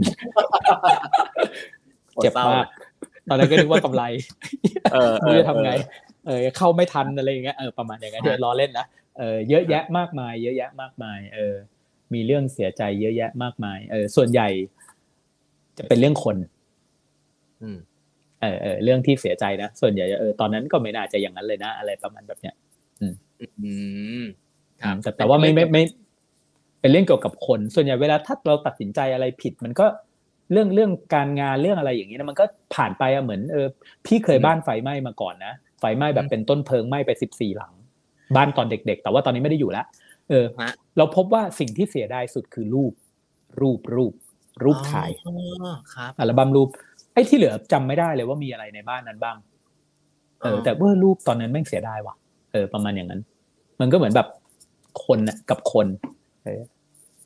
อืถ้าถามโดยรวมๆนะอืมครับอืม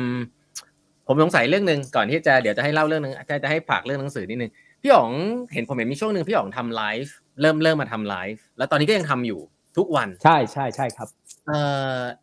แล้วก็เข้าใจว่าเหมือนจะฝึกตัวเองอะไรสักอย่างหนึ่งเพื่อจะทำทุกวันแล้วตอนนี้ก็ยังทำอยู่ ช่วงแรกครับอยากอยากอยากจะรู้ว่าเป็นยังไงครับ development มันช่วงแรกคนดูน้อยรู้สึกยังไง แล้วช่วงนี้เป็นยังไงบ้างแล้วแล้วทำทำไปทำไมเออ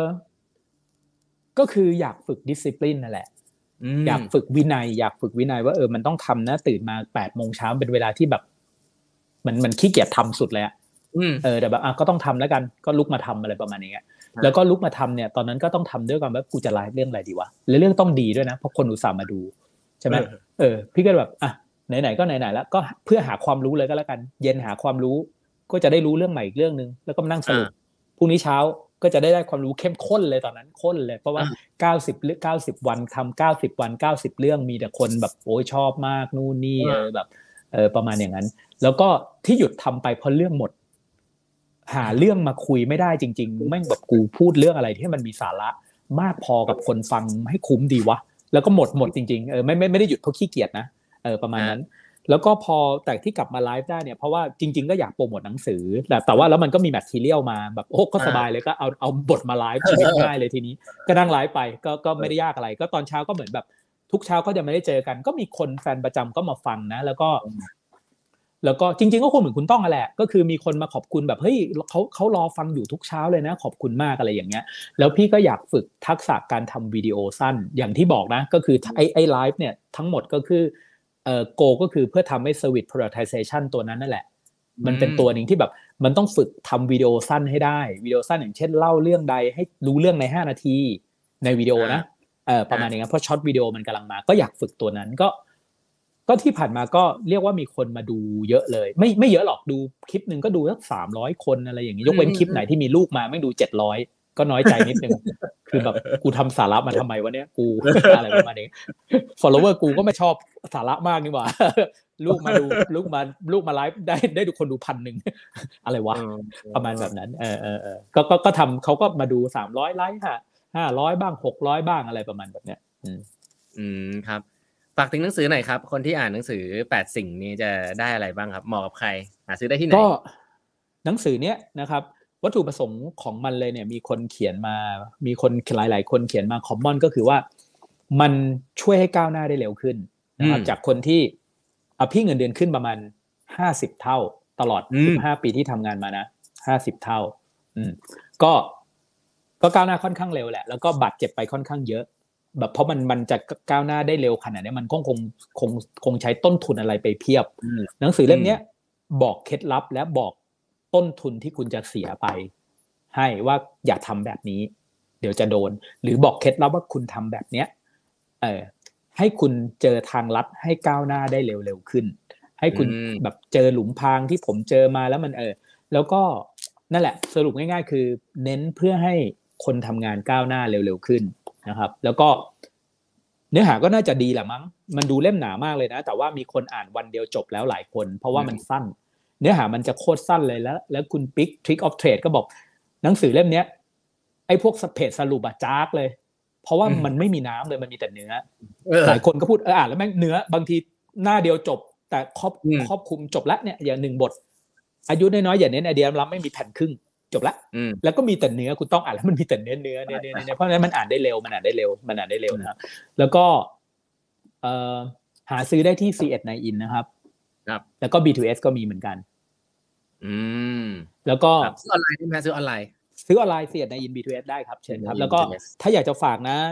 เอ่อถ้าใครอยากติดตาม ผมกำลังจะมี จะมีมี material อะไรแจกอีกเยอะแหละ เพื่อที่บอกว่าเป็น Service Prioritization นั่นแหละ เชิญตามได้ที่ Line OA พาลินทอล์กเนาะอ่า Line OA พาลินแอด Line OA แอด at sign นะครับพาลินทอล์กถ้าแบบใครซื้อหนังสือมาแล้ว มันอยู่ตรงสันตรงนี้ โอเคฮะแอดแล้วก็พาลินทอล์กนะครับ at sign พาลินทอล์กประมาณนี้นะครับ แล้วก็มาพูดคุยกันหนังสือเล่มนี้ออกก็คือยอดก็โตมาแล้ว เท่าหนึ่ง ยอดคนตามโตมาแล้วเท่าหนึ่งนะเออแล้วก็ปกนี้จะเป็นปกเดียวเ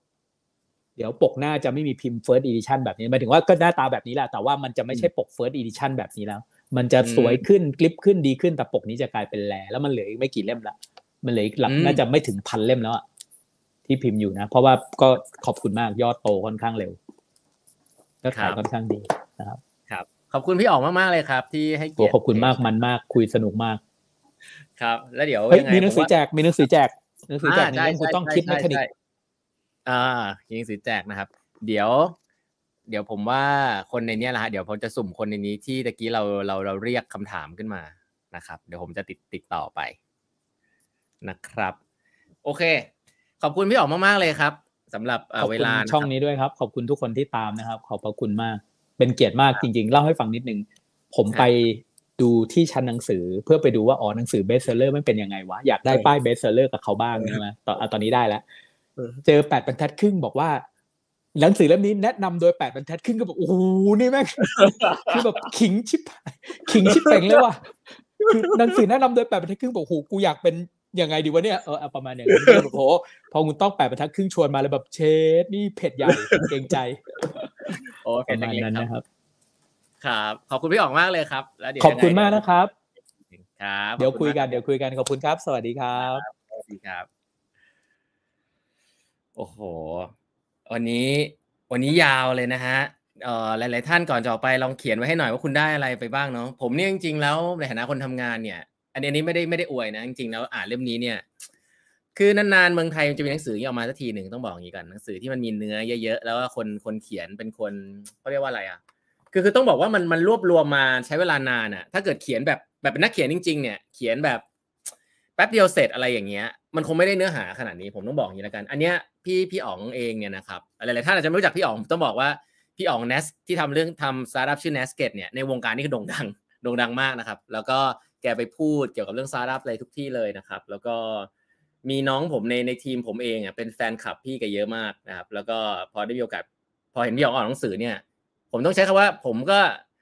คือแอบไปซื้อมาเลยแหละ แล้วก็ซื้อสั่งออนไลน์เนี่ยแหละเพราะรู้ว่ามันจะมีคอนเทนต์ที่ดีมากนะครับ แล้วก็ เออเช่นเดียวกันอย่างที่พี่อ๋องพูดนะครับคงไม่ไม่ค่อยกล้าจะรีวิวอะไรในนี้ เพราะว่าเนื้อมันเยอะมากนะฮะเอาไปไปเอาว่าไปซื้อไปซื้ออ่านกันดีกว่านะครับแปดสิ่งที่คนเก่งมากๆมีร่วมกันผมต้องบอกว่าอะบอกงี้กันผมอ่านแล้วผมรู้สึกถึงหนังสือภาษาอังกฤษเล่มหนึ่งชื่อว่า Hard Things About Hard Things นะมันเป็นหนังสือที่เบนฮอร์วิทเขียนนะเพราะว่าเป็นหนังสือถ้า Hard Things About Hard Things เนี่ยเป็นหนังสือที่ที่เด็ดมาก เพราะว่าเป็นหนังสือที่เขาบอกว่ามันเป็นหนังสือที่เรียลคือคนทำเป็นคนเขียน นะครับแล้วภาษามันจะเข้าใจง่ายแล้วมันจะโหดด้วยภาษามันจะจิกกัดอะไรเต็มไปหมดเลย ในเรื่องของความเป็นจริงนะครับของการทำงานจริง ๆ ซึ่งนี่เป็นหนังสือเล่มแรกที่ผมได้ฟีลลิ่งนั้นเลยเวลาอ่านแล้วนึกถึง Hard Things About Hard Things ของ Ben Horowitz นะครับ ก็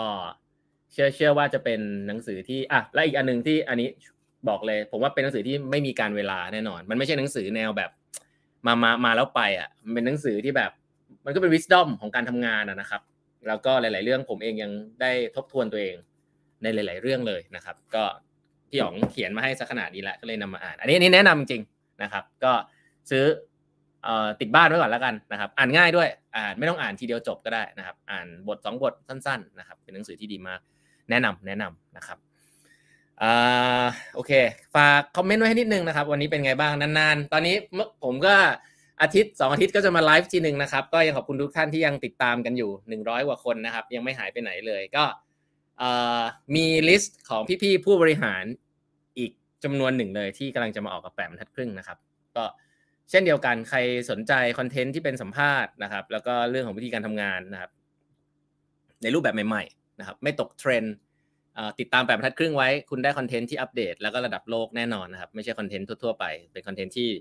เลือกมาแล้วเป็นคอนเทนต์ที่ผมใช้งานอยู่จริงๆนะครับใช้ในการทำงานจริงๆในฐานะพนักงานประจำคนหนึ่งก็นำมาเล่าสู่กันฟังให้เข้าใจง่ายๆนะครับก็ติดตามได้ใน YouTube ของแบบบรรทัดครึ่งด้วยนะครับ มีสัมภาษณ์พี่ๆไว้เกือบร้อยคนนะฮะอันนี้บอกได้เลยทำมาต่อเนื่องพอมาดูจำนวนก็รู้สึกเออเยอะดีไว้ทำสัมภาษณ์มา 70 กว่าตอนแล้วทำพอดแคสต์มาพันตอนนะฮะก็พอหันกลับไปดูก็เออเหมือนหีบสมบัติของตัวเองนะเพราะว่าคอนเทนต์ของแปดบรรทัดครึ่งก็เป็นคอนเทนต์ที่ผมต้องบอกว่า timeless นะครับใช้คำนี้ได้เลยมันไม่ได้เป็นคอนเทนต์ข่าวเนาะมันเป็นคอนเทนต์การบริหารงาน ซึ่งไม่ค่อยเปลี่ยนหรอกครับ เพราะว่าสุดท้ายก็เป็นเรื่องของการบริหารคน การบริหารพนักงาน เทคโนโลยีมันจะเปลี่ยนยังไง เราก็ยังทำงานกับคนอยู่ณวันนี้เนาะก็ก็ลองไปดูย้อนหลังกันได้นะครับ ไม่ว่าจะเป็นเพจแปมทัดครึ่ง YouTube แปมทัดครึ่งนะครับแล้วก็ Line OA ของแปมทัดครึ่งนะครับเครื่องหมายแอดแล้วก็ eight half ครับ e i g h t h a l f นะฮะแล้วก็ YouTube นะครับ ไม่มีเวลาทำไง ไม่มีเวลาให้ลูกน้องไปดูนะฮะอันนี้บอกได้เลย ง่ายมาก ใครมีลูกน้อง assign ลูกน้องไปดูครับ เป็นคอนเทนต์ที่ไม่ต้องไปเสียเงินเข้า training course ที่ HR ส่งไปเรียนนะอันนี้ ต้องบอกว่าเอาว่าดีแล้วกันนะใช้คำนี้ดูขี้โมนิดนึงแต่ต้องบอกว่าเราตั้งตั้งใจทำคอนเทนต์นะครับ แล้วก็ก็อยากอยากจะให้ได้ได้มีโอกาสดูกันนะครับอะวันนี้เวลาหมดละขอบคุณทุกท่านนะครับที่ติดตามนะครับทุกท่านที่ติดตามนะครับ แล้วพบกันใหม่วัน สัปดาห์หน้านะครับใครติดตามพอดแคสต์ก็เจอกันทุกวันนะครับพอดแคสต์ Apple Spotify Podbean SoundCloud b l o g d i t ดูกันได้นะครับ แล้วพบกันใหม่วันพรุ่งนี้นะครับ ขอบคุณมากนะครับ สวัสดีครับ